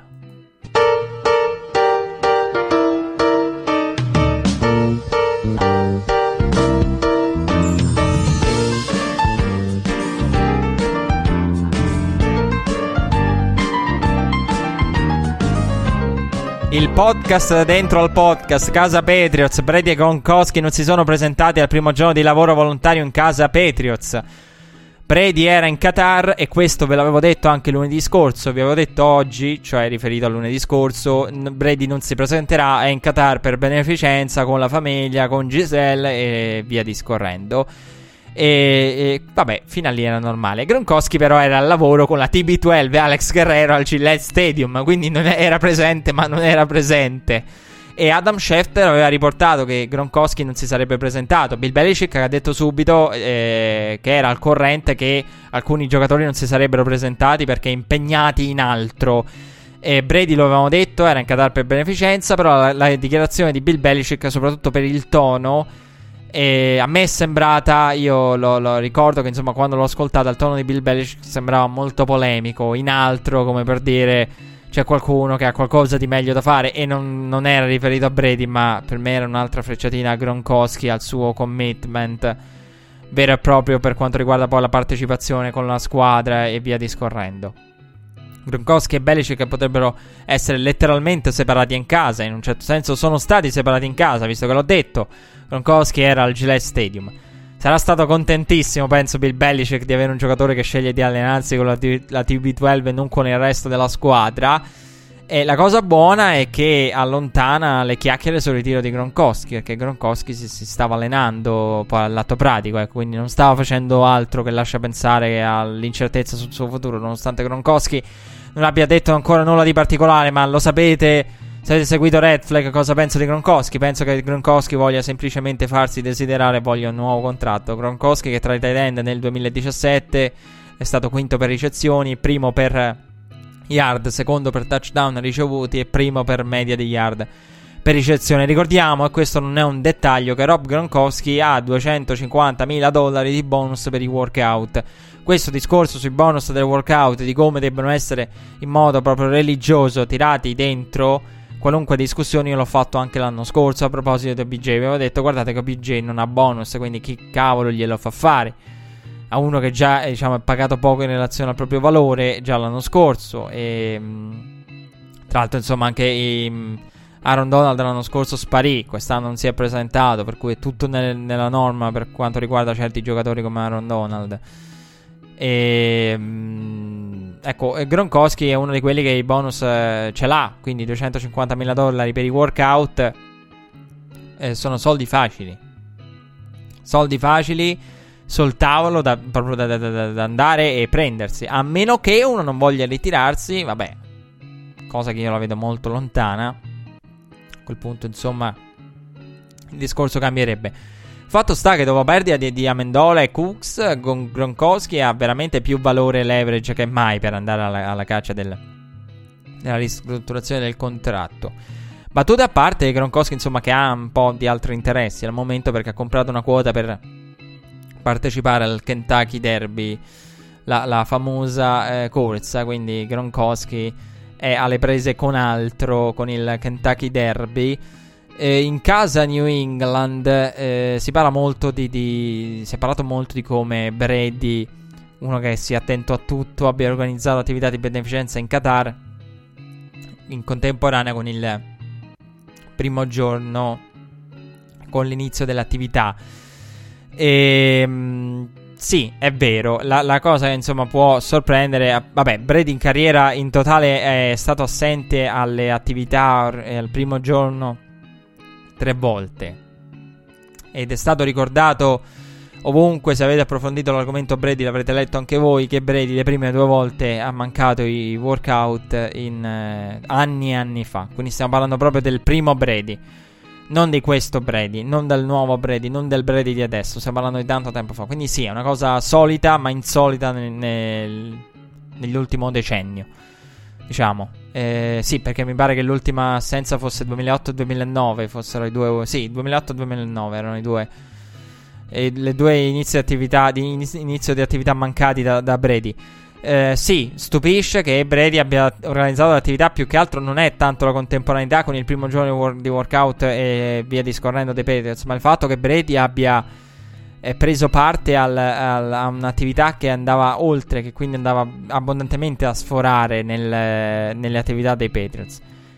E, ehm, però eh, sappiamo anche come Brady abbia mantenuto sempre la, la, famiglia come priorità. Non è la prima volta che fa una cosa del genere. Io lo, lo su Brady sono stato molto chiaro su definendo proprio chiacchiere senza senso quelle del Brady assente alla manifestazione alla mh, celebrazione del successo dei Patriots alla Casa Bianca eh, lo scorso aprile eh, avevo parlato di questo avevo detto Brady non andrà eh, da, dal... e c'erano state speculazioni, Brady non va da Trump, no, Brady aveva il cappello, ora non sto a raccontarvi tutta la storia, se no non finiamo più. Tanto l'argomento, insomma, Trump e Casa Bianca sicuramente ritornerà eh, con eh, Philadelphia, quindi non manca mai. Però eh, il discorso è che ehm, Brady aveva, aveva indossato il cappello con la scritta Make America Great Again e poi, insomma, si diceva non va per stare con, con la famiglia e tutti hanno messo in dubbio questa cosa. Brady che era reduce dal Super Bowl 51, quello vinto con la madre che veniva dai cicli di, di chemioterapia per il cancro. Insomma, lì erano veramente speculazioni priva di senso che, che umanamente faticavo anche a capire. E anche qui, perché Brady è uno che la famiglia... Brady è uno che... Allora, se ascoltato il documentario, capite il punto di Giselle, cioè quello del ho dovuto fare da madre e da, e da padre. Ma se poi andiamo a vedere all'atto pratico, Brady è uno che quando. È uno che ha, messo, ha, ha sacrificato tanto per il football. E questo, insomma, nel documentario Tom contro il tempo è stato ben messo in luce. Però è uno che quando dice. Questo tempo lo dedico al football, è vero, tanto tempo dedico al football ed è, prior- ed è la priorità. Ma quando lui è uno che fissa dei confini ben marcati, quando dice adesso devo dedicare tempo alla famiglia, dedica tempo alla famiglia, punto. Quindi è in linea con, con eh, il Tom Brady e con, le, con eh, il finale di, di, di, di documentario e con quanto raccontato nel documentario. E in tutte le discussioni, insomma, dobbiamo tenere presente poi anche che siamo nella fase della forza eh, strength and conditioning, della forza e della condizione in cui si lavora esclusivamente sul fisico. Attenzione a questa cosa. Perché Rob Gronkowski lavora- deve lavorare sul fisico e vuole evidentemente la scelta di fare la preparazione che piaccia o meno a Bill Belichick con Alex Guerrero, la, T- la TB12, seppur lì al Gillette Stadium. Quindi si tratta di una fase in cui eh, se per Gronkowski preferisce l'allenamento con il trainer eh, di Brady, Alex Guerrero, invece del trainer dei Patriots, questo è per Bill Belichick. Prendere o lasciare, insomma, anzi prendere e basta in questo caso non è che può fare molto eh, Bill Belichick in tal senso. Quindi, se nella fase della forza e della condizione qualcuno sceglie di allenare la propria condizione con il proprio trainer personale, lo devi accettare, punto. Siamo in una fase in cui, insomma, eh, riguarda il, singolo individuo, tanta sala pesi. Quindi, Gronkowski ha scelto Alex Guerrero. E Brady può anche seguire, ha sicuramente in programma i suoi allenamenti, sempre con Alex Guerrero per, quindi ecco, per quello io in tal senso vedo le dichiarazioni di Bill Belichick come una frecciatina a Gronk. Perché che Brady vada da Alex Guerrero lo sai, lo accetti e ci devi convivere. Sei riuscito a conviverci, punto. Ecco, che Gronkowski ti inizia ad andare da Alex Guerrero, anche quando c'è da lavorare sulla forza e sulla condizione, questo magari è un discorso per Bill Belichick nuovo, o l'ennesima conferma di, di, di questo nuovo discorso. Comunque, eh, alcune testate di, di, Boston ipotizzano, hanno ipotizzato in settimana che Brady stia guidando una sorta di rivolta contro Bill Belichick. Che, che, eh, potrebbe. Io non credo. No, io assolutamente non credo a questa storia. Potrebbe essere, ed è chiaro che è così, che Brady nel momento in cui setta determinati standard, questi standard vengono... Insomma, se Brady dà un esempio, tutti lo seguono, Brady dà un altro esempio, molti magari iniziano a seguire anche quell'altro esempio. Quindi che sia nelle condizioni di fare una cosa del genere, sì. Proprio una rivolta, insomma. Eh, ecco, il punto è: sì, se vuole mandare un messaggio, Brady probabilmente lo sta mandando. Eh, in tutto e per tutto. E adesso ci arriviamo sul contratto. Però, in senso, per come l'hanno intesa le, le testate locali nei propri pezzi, insomma, io uh, li ho letti, quindi ho dato un'occhiata anche a queste voci. Insomma, sembra per le testate di Boston sembra proprio una rivolta organizzata. Ma non è una rivolta organizzata, l'ammutinamento dei, dei Brady. No, non è che siamo arrivati a questo punto qui, non ancora. E... ESPN però ha riportato che Brady non è ancora committed per il prossimo anno. Vado al challenge. Però mi fate sprecare i challenge così, cari colleghi americani. Ma che cavolo di, di, di report è? Brady non è committed, ma allora, ok. Io non so da dove sia nata questa cosa del Brady non committed. Cioè, Brady. Brady. Nel documentario è vero. Allora, ammetto che c'è una parte. De- eh, io quando ho visto la sesta puntata del documentario di Brady è vero, questo lo posso confermare per esperienza personale. La stavo ascoltando di, di sfuggita, diciamo, la tenevo di sottofondo lo stavo vedendo di sottofondo. Poi a un certo punto ho detto: Aspetta, aspetta, aspetta, ma che cavolo ha detto? Ma che si sta ritirando? Mi è venuto. M'è ammetto che il dubbio mi è venuto durante la sesta puntata. Tant'è che poi l'ho, l'ho, l'ho, l'ho mandata indietro perché ho detto: fammi riascoltare questa parte. La parte, mi riferisco alla parte del discorso in cui lui diceva. Eh, no, perché devi mantenere la convinzione. Se perdi la convinzione, eh, poi insomma cambia tutto. Se perdi la, la convinzione nei tuoi mezzi e quello che fai e tutto quanto, se inizi a chiederti perché, poi praticamente devi e non riesci a darti determinate risposte, devi lasciare. Quindi quel discorso lì, ascoltato diciamo di sfuggita, ti può attrarre in inganno. Poi l'ho riascoltato bene e non, sem- non è assolutamente un discorso del ritiro. Quindi, eh, tra l'altro, ha risposto subito Gotham Chopra. Eh, l'uomo, ne abbiamo parlato. Abbiamo parlato di lui, del suo rapporto con Brady. L'uomo, la mente del, dietro il documentario di Brady. Che ha detto no comment. Brady, che tra l'altro aveva parlato a Westwood, Westwood One Radio del 2018. Ho detto, il documentario forniva eh, chiare indicazioni in tal senso. E io aggiungo che secondo me non sarebbero queste le, le modalità di ritiro di Tom Brady. Ehm Giselle, insomma, ha postato su Instagram le, le foto con il marito sul cammello e È stato postato anche il video. Adesso io voglio. Io voglio dire due parole su. Allora, vi prego, dovete andare ovunque siate. Ovunque stiate, stiate ascoltando Red Flag, non, non, me ne importa niente eh, cosa state facendo. Fermate tutto e andate immediatamente a cercare i video di Giselle sul Qatar. E vi do anche un'indicazione aggiuntiva. No, non, so, non sta trollando nessuno Giselle in quei video. Cioè, lei ha fatto una serie di video in cui fa ah, che bello il Qatar, perché in Qatar non è vero quello che si dice, la cultura araba, eh, dovete stare attenti, dovete idratarvi. E poi, insomma, da, tutti i consigli del genere, vi prego. E ora non. Non lo so se c'è un, un, un uh, ministero del turismo. Vi prego, dovete fare la pubblicità. Come fanno tanto le tv americane, anche in Italia, insomma, capita. Le pubblicità su determinate località. Vi prego, fate quelle sul Qatar mettendo il video di Giselle. E no, non stava trollando nessuno. Non stava trollando nessuno. Li dovete andare a vedere perché sono state la, la cosa più assurda della settimana. Non, non riuscivo a crederci. E. Sì, Giselle fa video di quel genere, però. Qui siamo oltre ogni limite. No, non erano dei troll, erano, diciamo, consigli semi-seri eh, sul Qatar. Ho postato la, il video del marito che calcia palloni da football, dimostrando anche una grande gamba. Si è discusso anche di questo, e, che non è una cosa insolita calciare, insomma, in America c'è chi è caduto dalle nuvole, calcia palloni da football a piedi nudi. Ma perché non avete mai calciato palloni da football in vita vostra nel, nel, al mare? Cioè, se non avete mai provato a calciare un kick-off, un field goal al mare in spiaggia, come io l'ho fatto, e no, non, non, non fa mai. Cioè, non è il massimo di, di, di, esperienza, insomma.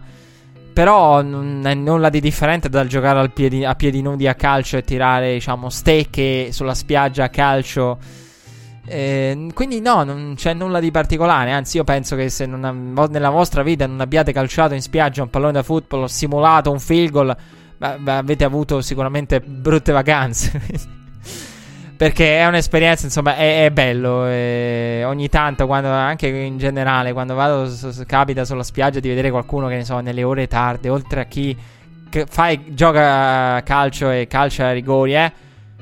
Quando vedi qualcuno che lancia anche palloni da football, eh, simula rotte, a me è capitato, va, vai lì e gli stringi la mano. E. Quindi eh, capita, sì, sulla spiaggia, su, sulla sabbia si, si, calciano anche palloni da, da, football. Quindi non lo so, capita sulla spiaggia, si può fare sulla sabbia, insomma, non c'è, non lo, giocando con i figli, non... Non, eh... Oddio, ma magari che voglia emulare i quarterback del passato che facevano i quarterback, poi hanno cominciato a fare i kicker. Eh insomma, avevo raccontato anche storie di questo genere lo scorso anno. Quindi, sì, c'è anche chi ha giocato fino ai oltre i 45 facendo il kicker. Però, ecco, tornando al discorso Brady, quello che invece pare più reale, eh, vi ho dato il tempo mentre parlavo e spero che li abbiate cercati questi benedetti video di Giselle sul Qatar perché vanno visti.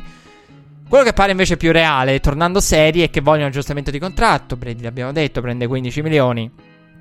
In questo senso, mi ricollego al discorso su Aaron Rodgers perché in questo senso io vedo molto della gestione del cap di New England. Cioè, eh, New England, parliamoci chiaro, New England ha, un, ha, uno spazio salariale eccessivo in relazione a quello che è la propria prospettiva, a quello che è il proprio obiettivo, a che, sono, a quello che è l'avere un lusso come Brady. È eccessivo. Cioè, lo spazio salariale di New England, che è un po' quello che ci siamo detti tutti, cioè Brady il discorso che fa, fa Brady e che farebbe chiunque al, al, suo posto e non riesco a, a biasimarlo per questo, cioè... Ma tu prendi 15 milioni, sacrifichi tutto, poi vedi che Butler va via, quello va via, perdi Amendola, Solder va via, ma chi cavolo li, da, li diamo questi soldi? Si starà chiedendo Tom Brady. Cioè, se io sacrifico il mio personale guadagno e poi vedo che questi soldi non vengono investiti perché puntualmente qualcuno del front office, e questa è una discussione che voi direte, ma sono chiacchiere della stampa. No, per me è reale. Cioè, io al posto di Brady un discorso del genere lo farei. Secondo me, cioè, della serie, ma che cavolo, perché l'abbiamo fatto noi, figuriamoci se non l'ha fatto lui. Cioè, io prendo 15 milioni. Cousins praticamente mi, mi, con i suoi 28 di, di media, eh, se la ride di tutti. Jimmy G. Jimmy G ha meno partenze in NFL di quante partenze abbia Brady. Cioè, quello a 7 partite, Brady ha 8 partenze dal Super Bowl. Vedi che non vengono spesi. Cioè, due domande te li fai. Dice a questo punto, come la fetta di torta, no? Io non la voglio fetta di torta, mangiatela voi. Io non la voglio questa cosa, ve la lascio a voi. Oh, poi senza la mangia nessuno, me la mangio io la fetta di torta rimasta. Mi prendo anch'io una fetta di questa torta in più. Cioè, a questo punto. Cioè, se nessuno lo vuole e deve rimanere là, a questo punto meglio a me che, che tenerli là come spazio salariale o, o, mm, o, ad, o approcciare determinate situazioni in questo modo. Quindi ecco, la gestione del cap di New England, secondo me in questo senso c'entra molto. E poi le dichiarazioni di Kraft nell'ultimo periodo, insomma, lasciano pensare che ci sia stato un uh, passo indietro da parte della proprietà. Perché, ripeto, l'ho detto d- puntate fa, non penso che i franchigie non sono assolutamente bipolari. E... Probabile che insomma Kraft abbia dato carta bianca a Bill Belichick e sappiamo insomma quanto Kraft sia legato a Brady.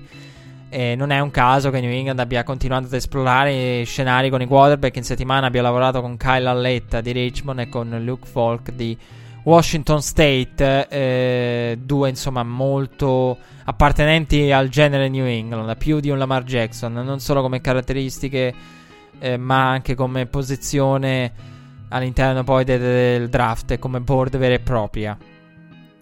Perché insomma una cosa insolita per New England sarebbe eh, andare a prendere un quarterback al primo giro.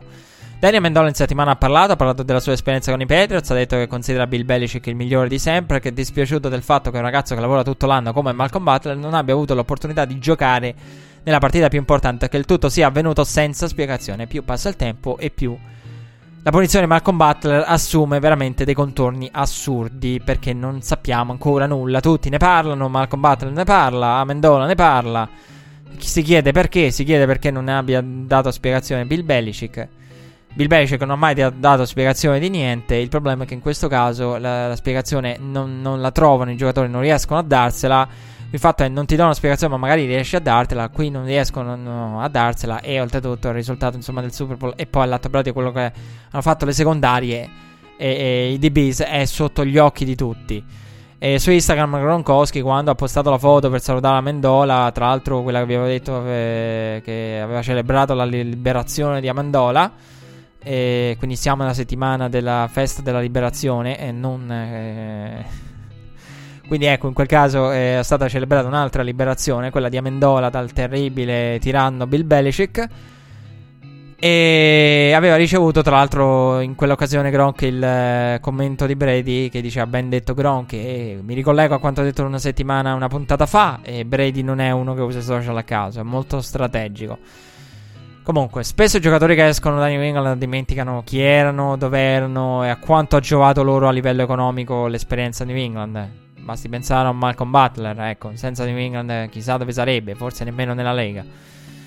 E New England diciamo che è uno stato con tutti i servizi, però alle tasse alte. E, mh, mm, ci sono state eh, t- tante situazioni con malumori, però questi malumori sono, sono, morti.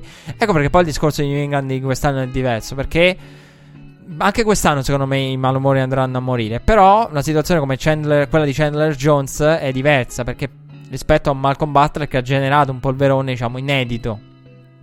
Anche rispetto ai malumori del passato in casa New England. In settimana FS1 ha intervistato Brian Cox, ex eh, giocatore dei Patriots, nonché coach dei Jets, eh, nonché ex giocatore dei Jets e dei Dolphins, nonché coach della D-line dei Falcons nel Super Bowl 51, che ha parlato di Bill Belichick e di come sia inattaccabile per il suo palmarès e di come se potesse Bill Belichick sceglierebbe i Giants. La penso esattamente come lui e l'ho detto e lo ripeto, Bill Belichick è legato ai Giants come poche persone io credo di aver visto legate a una franchigia. Bill Belichick è uno che veramente con i Giants è legato e quel lato emotivo di Bill Belichick nei documentari, nei testi su Bill Belichick è sempre stato messo in luce dallo stesso Belichick, tra l'altro. E ehm, ecco, quindi eh, chi lavora con lui sa che c'è un prezzo da pagare. E. Lo so, la situazione in casa di England è particolare, proprio che questi malumori hanno assunto delle proporzioni incredibili, eh, soprattutto quelle come Malcolm combattere. Però io penso che insomma verrà tutto ridimensionato. Anche se questa volta, ecco, il senso del. Poi ultima di, di, di, questa parte di off-season di Casa Patriots è quella, tutto ritornerà nella norma, però questa volta sarà un po' più difficoltoso riportare il tutto nella norma. Eh, fatto sta che eh, Brady e Gronkowski non si sono visti nemmeno nel resto della settimana, James White ha parlato di loro, non cambia nulla per quello che stiamo facendo e non sono nella condizione di commentare quello che fa uno dei più grandi di sempre. James White che ha detto che è normale cercare di emulare un giocatore come Brady, il quale è ancora visto come quello che lavora di più all'interno dei Patriots. Insomma, non ci sono dubbi sul fatto che Brady sia quello che lavora di più e che dia l'esempio, a testimonianza. Insomma, di quello che dicevo e del fatto che i compagni lo vedono ancora come totalmente committed. Quindi James White parla di Brady al presente, come Brady è uno che lavora, dà l'esempio oggi e quindi è con noi e sarà con noi anche il prossimo anno. Casa Patriots che ha festeggiato il compleanno il 16 aprile di Bill Belichick eh, lunedì scorso, ha compiuto 66 anni, ma anche i 18 anni dal 16 aprile del 2000. Perché il 16 aprile è il compleanno di Bill Belichick, ma è anche l'anniversario della, della scelta di Brady. Il 16 aprile del 2000 fu scelto Tom Brady. Insomma, si, si è fatto un bel regalo di compleanno in quell'occasione Bill Belichick. Bill Belichick è stato in settimana alla partita di lacrosse. Una partita di lacrosse con il proprio cane. Il cane era vestito uguale a lui. E dovete, ecco, le due cose da cercare di questa puntata, e le più importanti, soprattutto e soprattutto, sono i, consigli di Giselle sul Qatar e, il, e, la foto di Belichick con il cane, la, la compagna e il cane. A proposito di cani, eh, i Jaguars hanno pubblicato il 3D dell'area dedicata agli animali. Quindi i Jaguars saranno una delle prime franchigie a portare un'area dedicata agli animali in cui potranno giocare e stare. Andate a cercare la, durante la pausa musicale anche la foto di Belichick con, con il cane vestito u- uguale a lui. Pausa musicale, poi tanti altri argomenti dopo il break.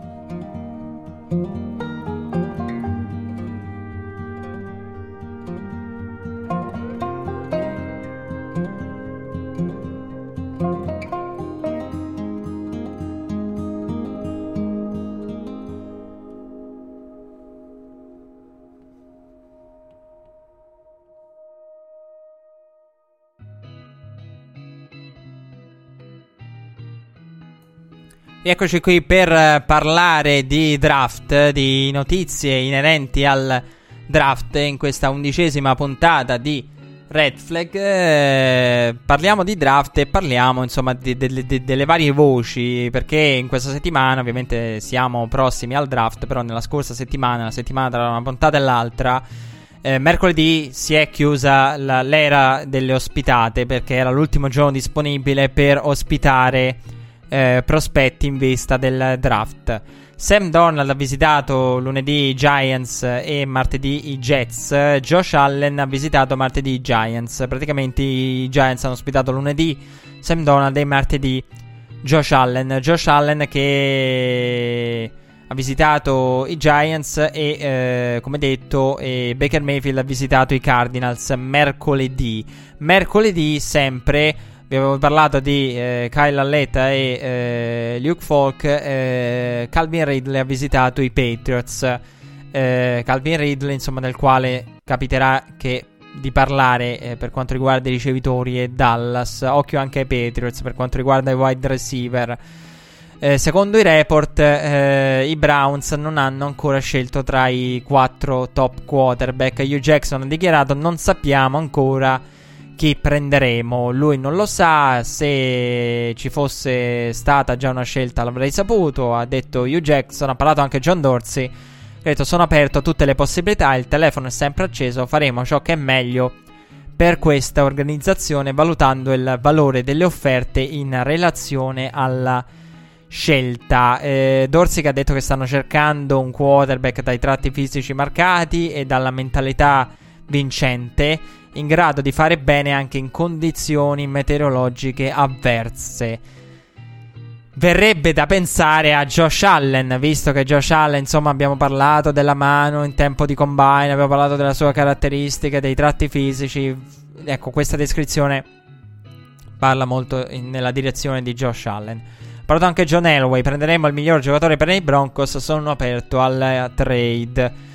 Ecco, realisticamente è più probabile che scenda Denver rispetto ai Giants che eh, per, rispetto a, eh, a, una trade up dei Bills insomma. Credo che Denver sia un obiettivo realistico per chi vuole salire. Più dei Giants. Perché insomma siamo arrivati a un punto in cui secondo me i Giants sono diretti verso un giocatore sean Payton ha parlato di quarterback eh, di questo draft ha detto che non invidia le squadre costrette a sceglierne uno nonostante insomma capisca determinate dinamiche ha detto capisco insomma Possono esserci situazioni simili, però non invidio chi si trova in quelle situazioni lì di dover scegliere un quarterback a tutti i costi. E diciamo che Sean Payton, le parole del, del coach dei Saints puzzano di bluff perché eh, parliamo di una franchigia che attende nell'ombra, tra quelle che attendono nell'ombra, assieme ai Cardinals che non si sa cosa faranno, gli stessi Giants. Eh, poi insomma, vabbè, si era parlato in modo molto vago dei Chargers, eh, si era parlato di, di New England, un'altra che attende nell'ombra, con Pittsburgh, un'altra che attende nell'ombra. Eh, sì, avrebbe Joshua Dobbs, ma dobbiamo capirlo. Insomma, ci sono tante che attendono il sostituto di. E una di queste New Orleans con il sostituto di Drew Brees. Ma in realtà, secondo me, le dichiarazioni di Sean Payton pesano, e, cioè puzzano e pesano nella direzione del bluff a livello di bilancia perché è stato uno dei primi a parlare di questa classe di cuore, uno dei primi sostenitori di Baker Mayfield. Cioè, quando ancora non si parlava di draft. Quindi la domanda è perché adesso, insomma, pochi giorni dal draft cerchi di, di, di dire no, io non invito nessuno. Sì, ha detto che tra tutti quanti sceglierebbe Baker Mayfield, l'ha confermato, questo lo sappiamo e sappiamo insomma che Sean Payton la preferenza sia quella, ma non è che ci volesse che senza dichiarazioni di Sean Payton saremmo arrivati a capire una cosa del genere. Però ecco, la... mi sorprende perché è stato uno dei primi a parlarne, quindi uno dei primi a disinteressarsi di tutto questo. E boh, mi verrebbe da dire perché allora non l'ha detto dall'inizio, lo dice a pochi giorni dal draft. Comunque, a proposito di pochi giorni dal draft, eh, Trent Dilfer eh, ha presentato la, la, nuova serie Soul and Science di NFL Network con eh, John Breakers, quello di, di um, Sport Science eh, di ESPN appunto una serie che nasce sulle orme di Sport Science, l'ho vista, insomma mi è piaciuta moltissimo come serie, mi aspettavo insomma da come l'hanno presentata sembrava chissà cosa fosse, Invece si tratta dei mini servizi, Soul and Science, con la parte, diciamo, ereditata da Sports Science di ESPN, con eh, le misurazioni, tutta la, la, tecnologia, i vari drill, eh, eccetera. E, e, poi la parte con Trent Dilfer che parla del, eh, dei quarterback, del loro aspetto umano, del perché sono così poco considerati o così tanto considerati, o di quelli che sono stati gli interrogativi. Insomma, lui che sappiamo che con eh, l'Elite Eleven si occupa di, di, di quarterback provenienti dall'high school, eccetera. Quindi è, è, direttamente interessato. E il discorso di Dilfer tornerà direttamente con Josh Rosen.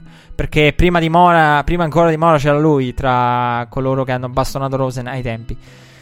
Tra l'altro, Dilfer, che è anche il uh, quarterback di cui si è parlato tanto in questo periodo, perché ehm, viene spesso usato, nell'ultimo periodo è stato spesso usato come esempio, perché oltre alla storia dei Giants che vinsero il, il, il Super Bowl con un backup quarterback, quando si è parlato di False, ne abbiamo parlato anche oggi con i 2 milioni di bonus eh, in più di, di diciamo, di regalo, di, om- di, omaggio da parte de- degli Eagles.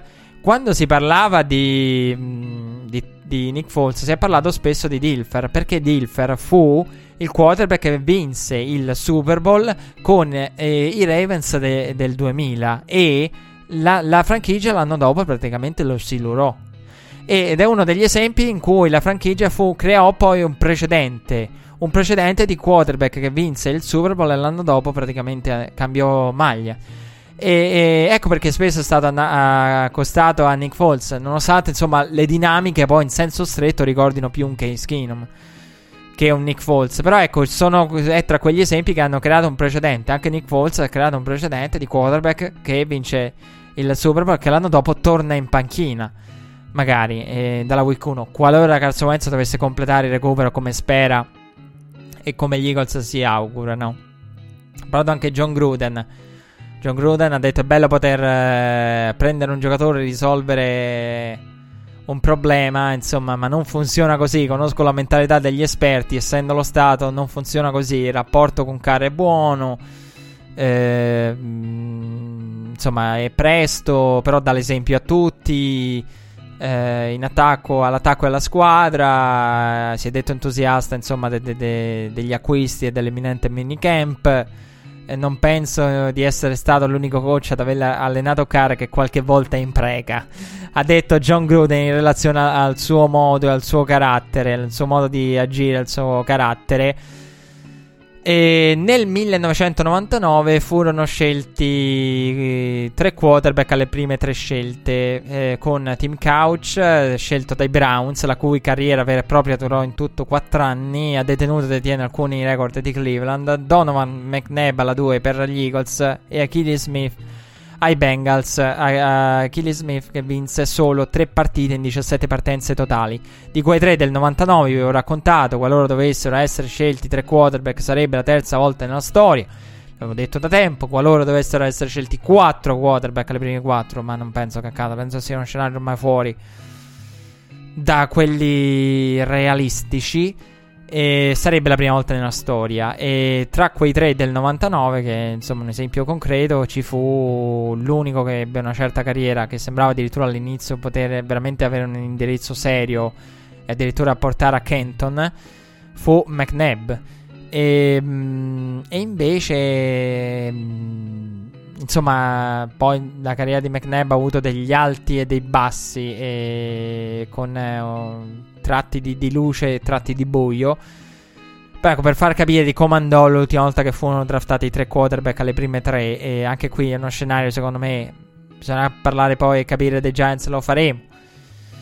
E, però ecco, questo è, un, è, il 99 un esempio storico assieme al 98 di, eh, perché aiuta molto a capire il draft, perché il 18 aprile del 98 e sono passati 20 anni da, da, allora. I Colts scelsero Peyton Manning e i Chargers Ryan Leaf.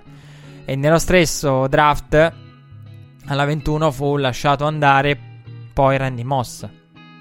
Lasciato andare tra le altre da Dallas. Poi insomma quello fu il rimpianto personale di Jerry Jones che tornò e, e, volle, e che ricordò quando andrò invece a draftare Des Bryant proprio perché le dinamiche che portarono allo scendere di Randy Moss erano molto simili a quelle che potevano portare poi Des Bryant a scendere, ma questo magari tornerà quando parleremo di Des. Però ecco, il 98, nel 98 si cercò qualcosa in Leaf eh, su eh, over Peyton Manning. E quindi un Leaf da scegliere, Ryan Leaf da scegliere prima di Peyton Manning.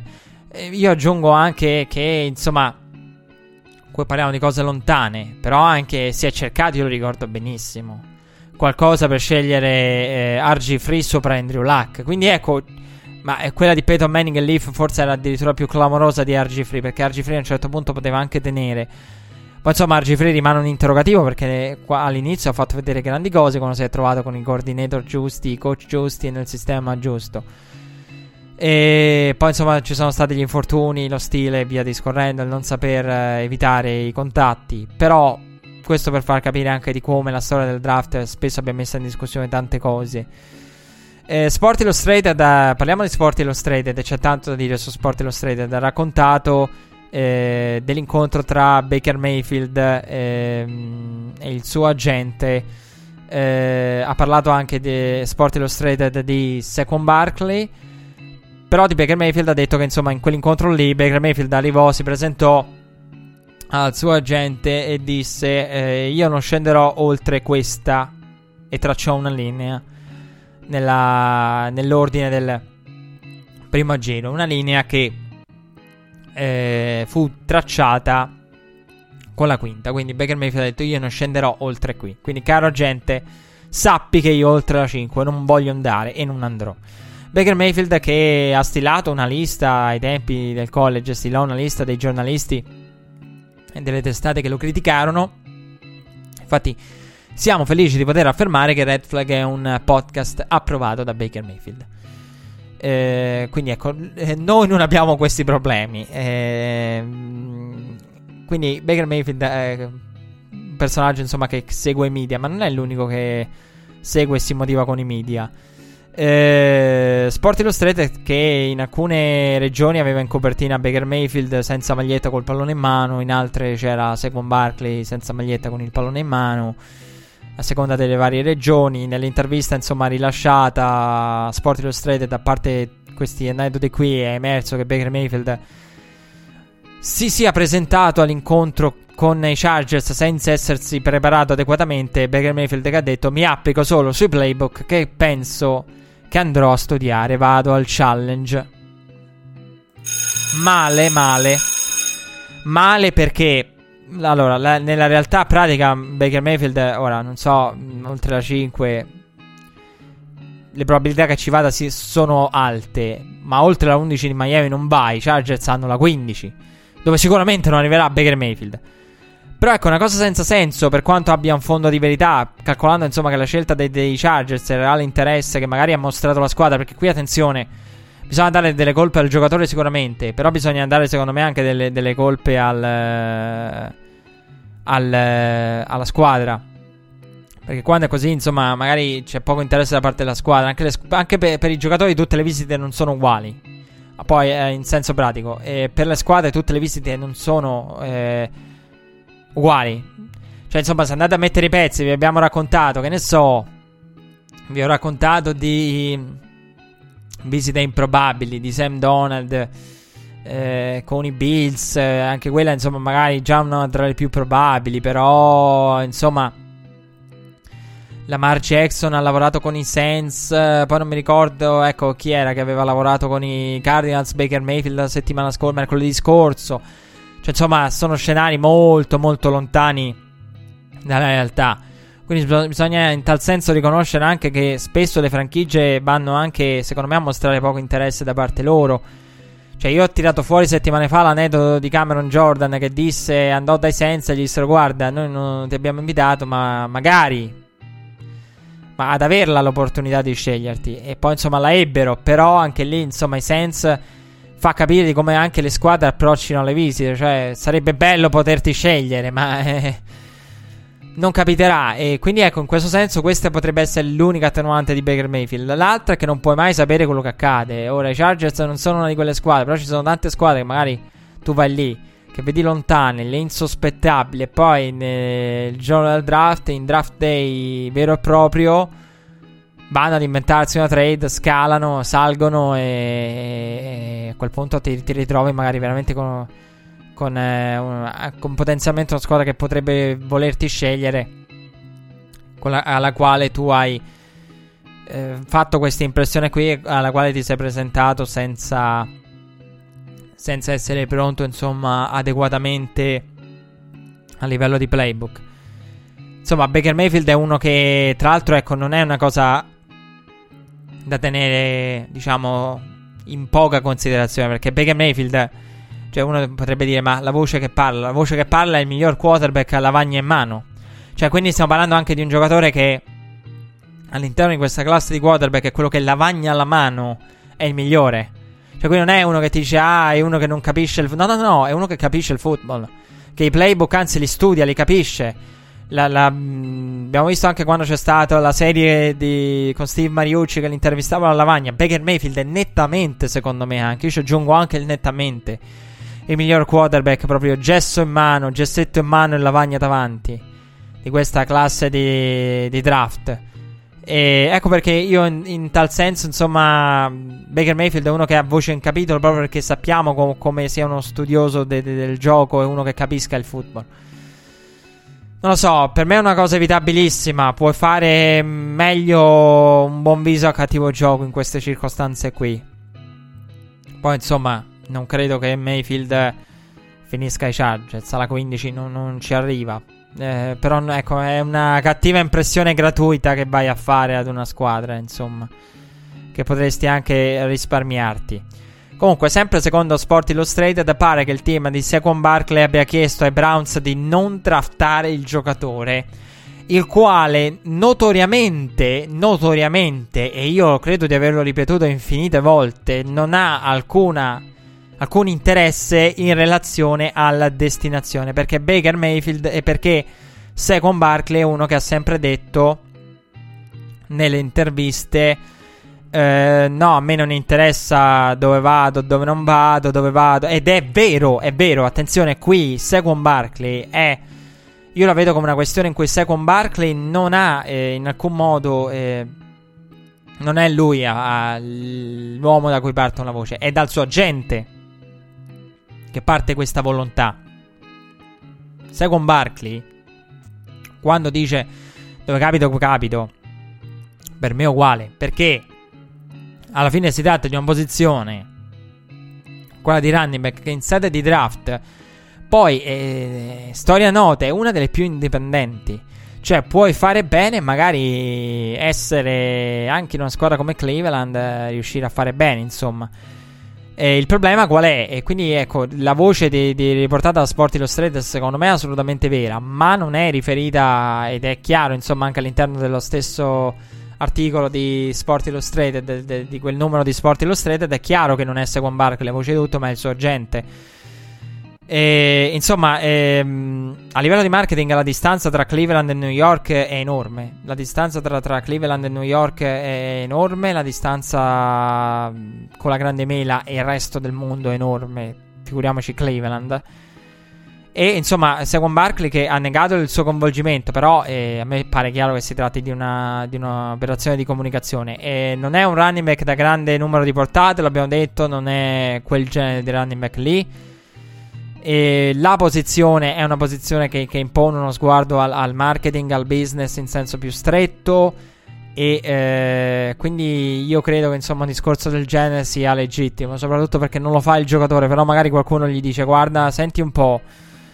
Eh, tu che sei destinato ad essere un running back eh, draftato molto in alto Cosa ne pensi di tutto questo? Co- cosa ne pensi? De- de- de- guarda, dai un'occhiata anche al, al, al, marketing in senso assoluto. Non sia mai dovesse capitarti la sfortuna di avere un infortunio. Eh. Sei a New York, magari riesci a farti un nome in, in NFL e poi hai una seconda opportunità, una seconda vita che può garantirti soldi anche in caso di, di problemi. Insomma, poi a livello di carriera con infortuni e con, eh, con la tua avventura da running back. Quindi secondo me un discorso del genere è anche sincero e non è non è cattivo, insomma, bisogna anche, eh, come io quando dicevo, eh, perché quando ho parlato insomma di, di Cleveland e dell'ex quarterback di Cleveland che ha detto io auguro a Sam Donald, auguro se fossi Sam Donald farei di tutto quando si parlava di Sam Donald come indiscussa scelta la 1. Ma io se fossi Sam Donald spero vivamente di non essere tirato dentro un discorso con Cleveland e eh, tutte le voci anonime perché è un, è un trita quarterback Cleveland. Cioè, sono discorsi che uno potrebbe dire, sì, critico il giocatore, ma anche, ma anche lo capisce poi uno l'atto pratico il giocatore. Perché effettivamente cioè, bisogna dire che Cleveland non si è creata questo nome da sé. Cioè, purtroppo se l'è creata. Non è che gliel'hanno attribuito, se l'è creata da sé. Cleveland, la, la squadra che trita quarterback. Una squadra in cui un running back potrebbe essere esposto proprio perché c'è il nulla. O viene vista come, è stata vista come il nulla. Eh, perché andare lì a perdere quando puoi andare da un'altra parte a vincere in un grande market? Eh, ragazzi miei, eh, Cleveland purtroppo questa nomea qui se l'è fatta. Cioè, adesso se, se, se, è lo zembello dell'intera lega e quella con cui ci fanno anche i film sopra per, eh, e si discute insomma eh, della squadra con cui no, a, quella, sapete che quando nei videogiochi, no? Uno di solito va a prendere, so, il team peggiore. Cleveland è una di quelle squadre che magari tanti, tanti si divertono a prendere. Anche un amante di Madden come Maurice, Maurice Jones-Drew, che è un amante di, di Madden e che spesso fa i paragoni. è fantastico. Perché lui ogni tanto si, si sente in giro che fa i paragoni con la con la, le, le, le, franchigie che sta giocando a Madden. Fa, eh, perché anch'io nella mia franchigia, nella franchigia online. Cioè, ogni tanto eh, c'è chi fa i paragoni con il fantasy, chi li fa con Madden. E, e, non è l'unico poi, tra l'altro, a fare cose del genere. Ogni tanto tira fuori. E Cleveland è quella squadra no, che viene presa la PlayStation. Che facciamo vincere Cleveland. E purtroppo. Cioè, arrivi a un certo punto in cui. La, la tua posizione all'interno dell'NFL è quella. Cioè. Eh, oppure diventa la, la squadra che, cui, con cui fanno il tifo tutti perché diventi la Cenerentole. Non è bello, cioè, è bello essere Cenerentole a livello di risultati quando poi sorprendi tutti. Ma non è bello essere Cenerentole. Poi magari, ah dai, speriamo che vinca una partita. Cioè, stiamo parlando anche di una squadra così. Stiamo parlando di, di, un, di un coach, Hugh Jackson, che ha un record assurdo. Che insomma, questo record spera di migliorare. Perché veramente stiamo parlando di una cosa di, di, di, questo genere quando parliamo di Cleveland. Eh, c'è, c'è, c'è, poco da fare.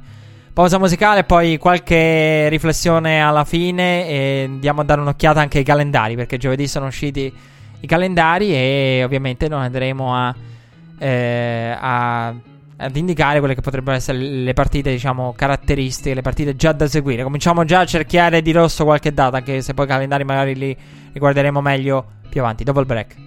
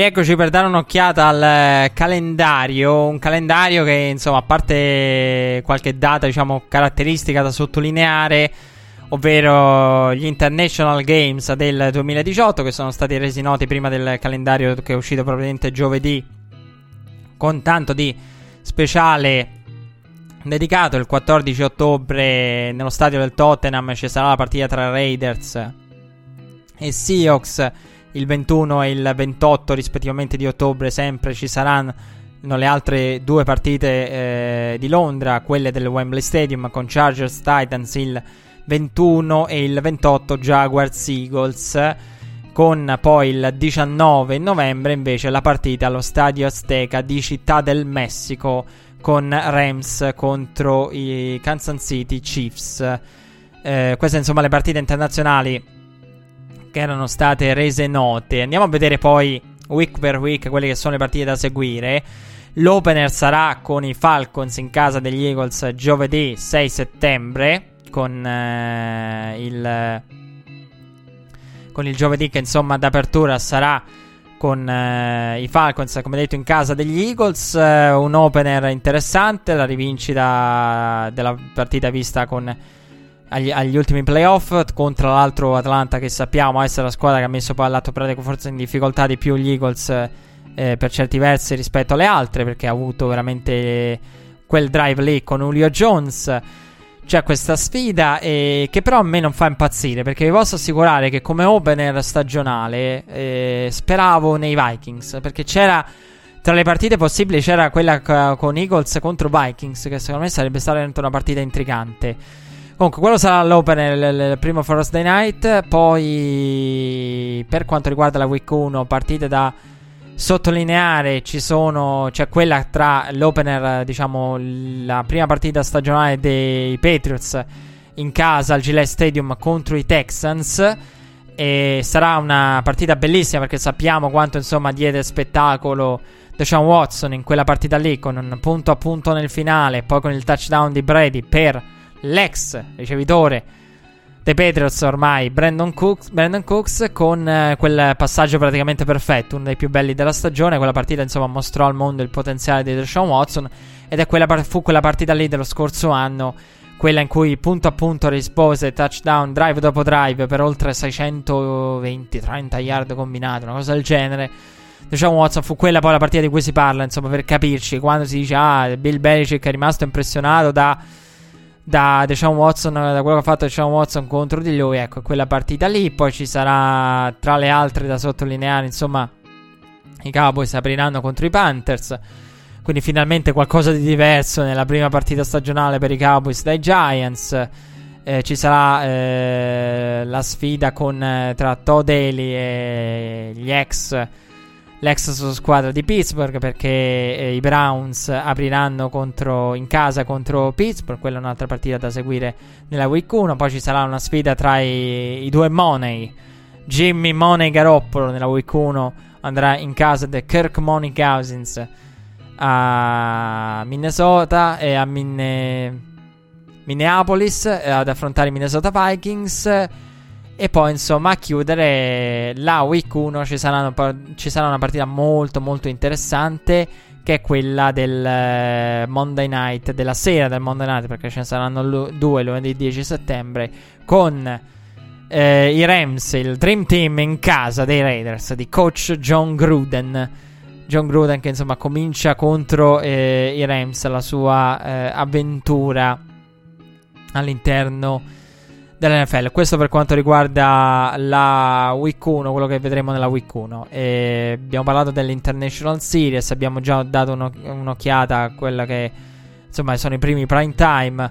Poi insomma andremo a farlo in modo più approfondito perché ricordo che da quest'anno Fox sarà nel giovedì assieme a NFL Network. Insomma comincerà NBC, poi dalla week 3 subentrerà Fox. Fox che è praticamente partner di, di NFL Network lo sarà anche durante il draft. Quindi al draft vedremo Troy Aikman. Eh, ecco, abbiamo dato un'occhiata al, alle partite più vicine a noi in termini proprio di, di, in termini cronologici e di calendario. Poi, insomma, alle altre andremo a dare un'occhiata. Però vi dico già in linea generale. Eh, ora, purtroppo la puntata di oggi ha fatto fuori tante cose. Quindi andare a vedere i vari incontri, la week 8, quando ci sarà l'incontro, dove andrà a giocare, qual là Cousins, quali saranno le sfide tra i, tra i, tra i grandi quarterback. Ecco, quello magari lo andremo a fare più avanti quando sarà anche un discorso un po' più concreto.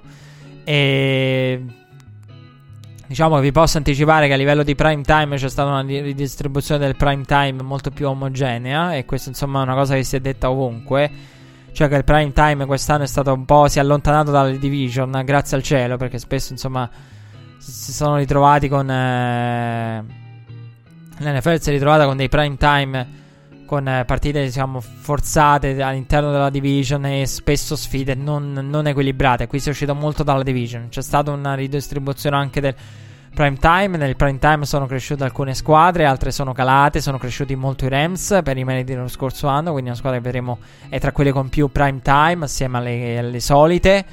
Assieme alle varie Green Bay, Dallas, eh, i mm, Patriots, insomma, queste sono squadre che vedremo in prime time eh, sono tra, tra, le tante che hanno i, il maggior numero di prime time.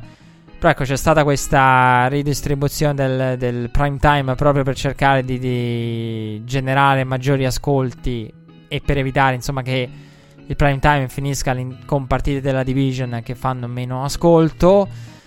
E vedremo, insomma, la, la struttura, diciamo, in linea generale, senza andare a parlare poi degli incroci specifici al di là della 1 è una struttura che, nella quale crede molto l'NFL e che lascia pensare, insomma, anche con la collaborazione tra Fox e NFL Network. Eh, tra l'altro, ecco ESPN che prima ho parlato del Monday Night, John Gruden contro i Rams, ma John Gruden andrà ad esordire proprio nel Monday Night.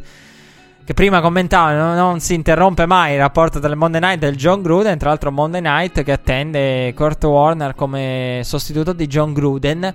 E una delle notizie divertenti della settimana è che Brett Favre era stato chiamato e inter- intervistato Brett Favre che ha detto no ma pare che insomma il provino di Brett Favre, Brett Favre sia andato malissimo con ESPN questa è una delle cose divertenti della settimana insomma e, mh, mm, il provino di Brett Favre è andato male Brett Favre ha detto no vabbè ha fatto un po' il gioco della volpe e dell'uva per quanto riguarda ESPN e il Monday Night eh, ma io non è che ce lo vedo più di tanto Be- Brett Favre a fare il per carità è un volto eh, da... Mh, mm, diciamo televisivo, insomma, che piace agli americani, però oltre quello non riesco, non, non lo vedo come broadcaster in senso più stretto, ecco.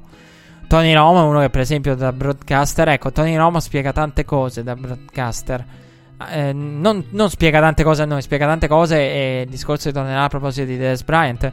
Perché quando si dice Tony Romo, sì, uno che rischia, ma è uno che è in grado di spiegare il football, di conoscere il football e magari di, di spiegarlo meglio anche a un Des Bryant farsi capire meglio da un Des Bryant. Però ecco, io non. Eh, quindi Kurt Warner eh, è l'uomo che dovrebbe andare a prendere il posto di John Gruden. Brett Favre, insomma, si sa che i giocatori sono sempre competitivi. Quindi, anche se loro fanno il gioco della volpe e dell'uva, no, non mi interessa e tutto quanto, insomma, non.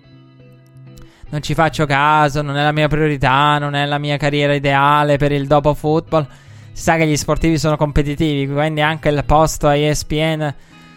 Eh, cioè, dispiace, non vogliono mai sfigurare, non vogliono mai fare brutta figura, insomma. Quindi, ecco. E questo è il senso. E, e Brett Favre, insomma, è stata un po' la, la notizia della settimana. Quindi vedremo. L'augurio che che abbiamo, che, che, ci facciamo un po' tutti è che, questa, che questo calendario possa aiutare. Possa aiutare a livello di distribuzione del, del prime time, di partite internazionali con Londra e le tre di Londra e Città del Messico. Insomma, è un calendario secondo me fatto bene.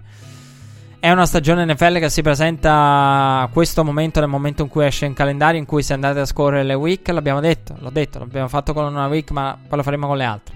Troverete tante partite interessanti, c'è un grande equilibrio, perché se eravamo partiti con Eagles favoriti e Vegas che stravedeva per New England, adesso c'è un grande equilibrio, ci sono tante squadre.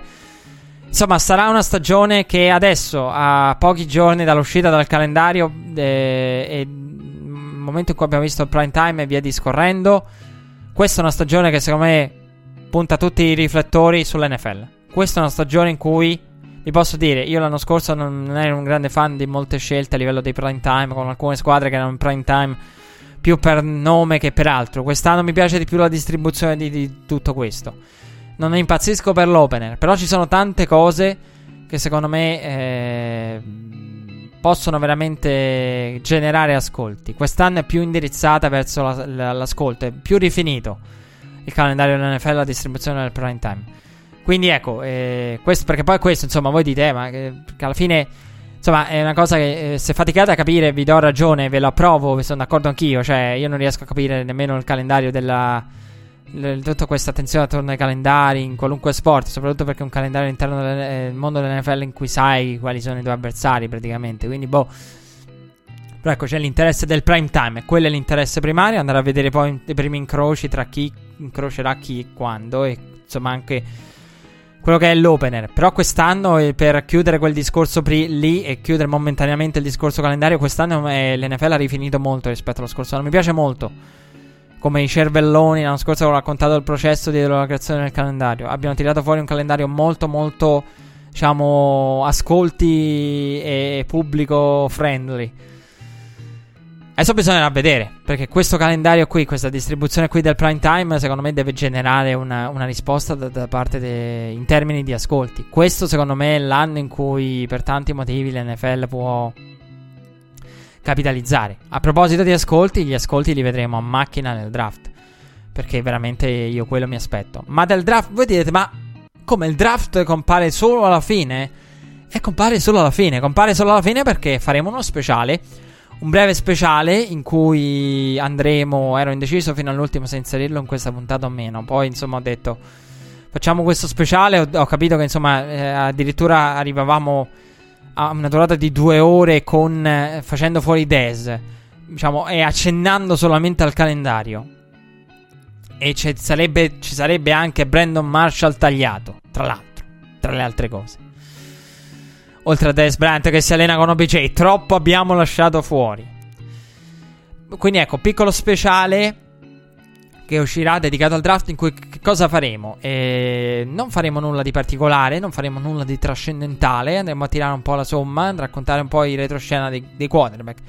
Ci siamo occupati, insomma, Red Flag non è un podcast che si occupa di draft in senso stretto, però abbiamo approfondito, tra l'altro lo fa in modo particolare, quindi non abbiamo fatto a macro categorie, oggi parliamo di no, abbiamo, fatto, abbiamo parlato dei pro day, delle varie posizioni, dei vari trend, del borsino, abbiamo seguito costantemente e lo spazio non è mai mancato e andremo a fare un po' la somma di quello di cui ci siamo occupati, cioè dei grandi nomi, dei grandi prospetti, dei dei quarterback, perché la classe di quarterback l'abbiamo approfondita nel dettaglio e questo insomma è stato fatto in questi mesi e andremo a tirare un po' le somme, a raccontare i vari aneddoti, come erano l'high school, i vari Mayfield, eh, Rosen eh, e via discorrendo. Andremo a, a, ad analizzare insomma le loro caratteristiche, andare a, andare a ripescare aneddoti. Parleremo anche del, Quest'anno, insomma, un mock eh, non, non, ha senso nemmeno farlo perché quest'anno più che mai. Eh, purtroppo è una cosa che, che, in questi giorni si sente dire tanto. E, ma io riconosco, insomma, che anche i grandi esperti del draft si trovano a dire quest'anno più che mai il mock è inutile perché. Perché basta un pezzo all'interno di quella top 5 e tutto scala e tutto cambia. Poi c- soprattutto perché siamo in un draft in cui si parla molto di ipotetico, più che mai per i quarterback, cioè i Bills sono lì cosa faranno, New England cosa farà, quindi già, già, già, un miracolo se uno riesce a prevedere chi andrà dove eh, come squadre, a salire in termini di scelta, figuriamoci attribuire i giocatori. E, però cercheremo un po' di prevedere quelle scelte lì, quelle scelte del primo giro, i giocatori, i prospetti di cui abbiamo parlato in tutte le salse tireremo un po' le somme e faremo anche un po' qualche previsione per quanto riguarda il draft. L'appuntamento è proprio per quella puntata lì, la dodicesima, come detto, con un piccolo speciale in eh, vista del draft. Con i quarterback, eh, tutto il resto, considerazioni, ultimi pronostici una piccola previsione. Ci, la- ci lanceremo anche in quello delle prime scelte. Alla prossima. Steps in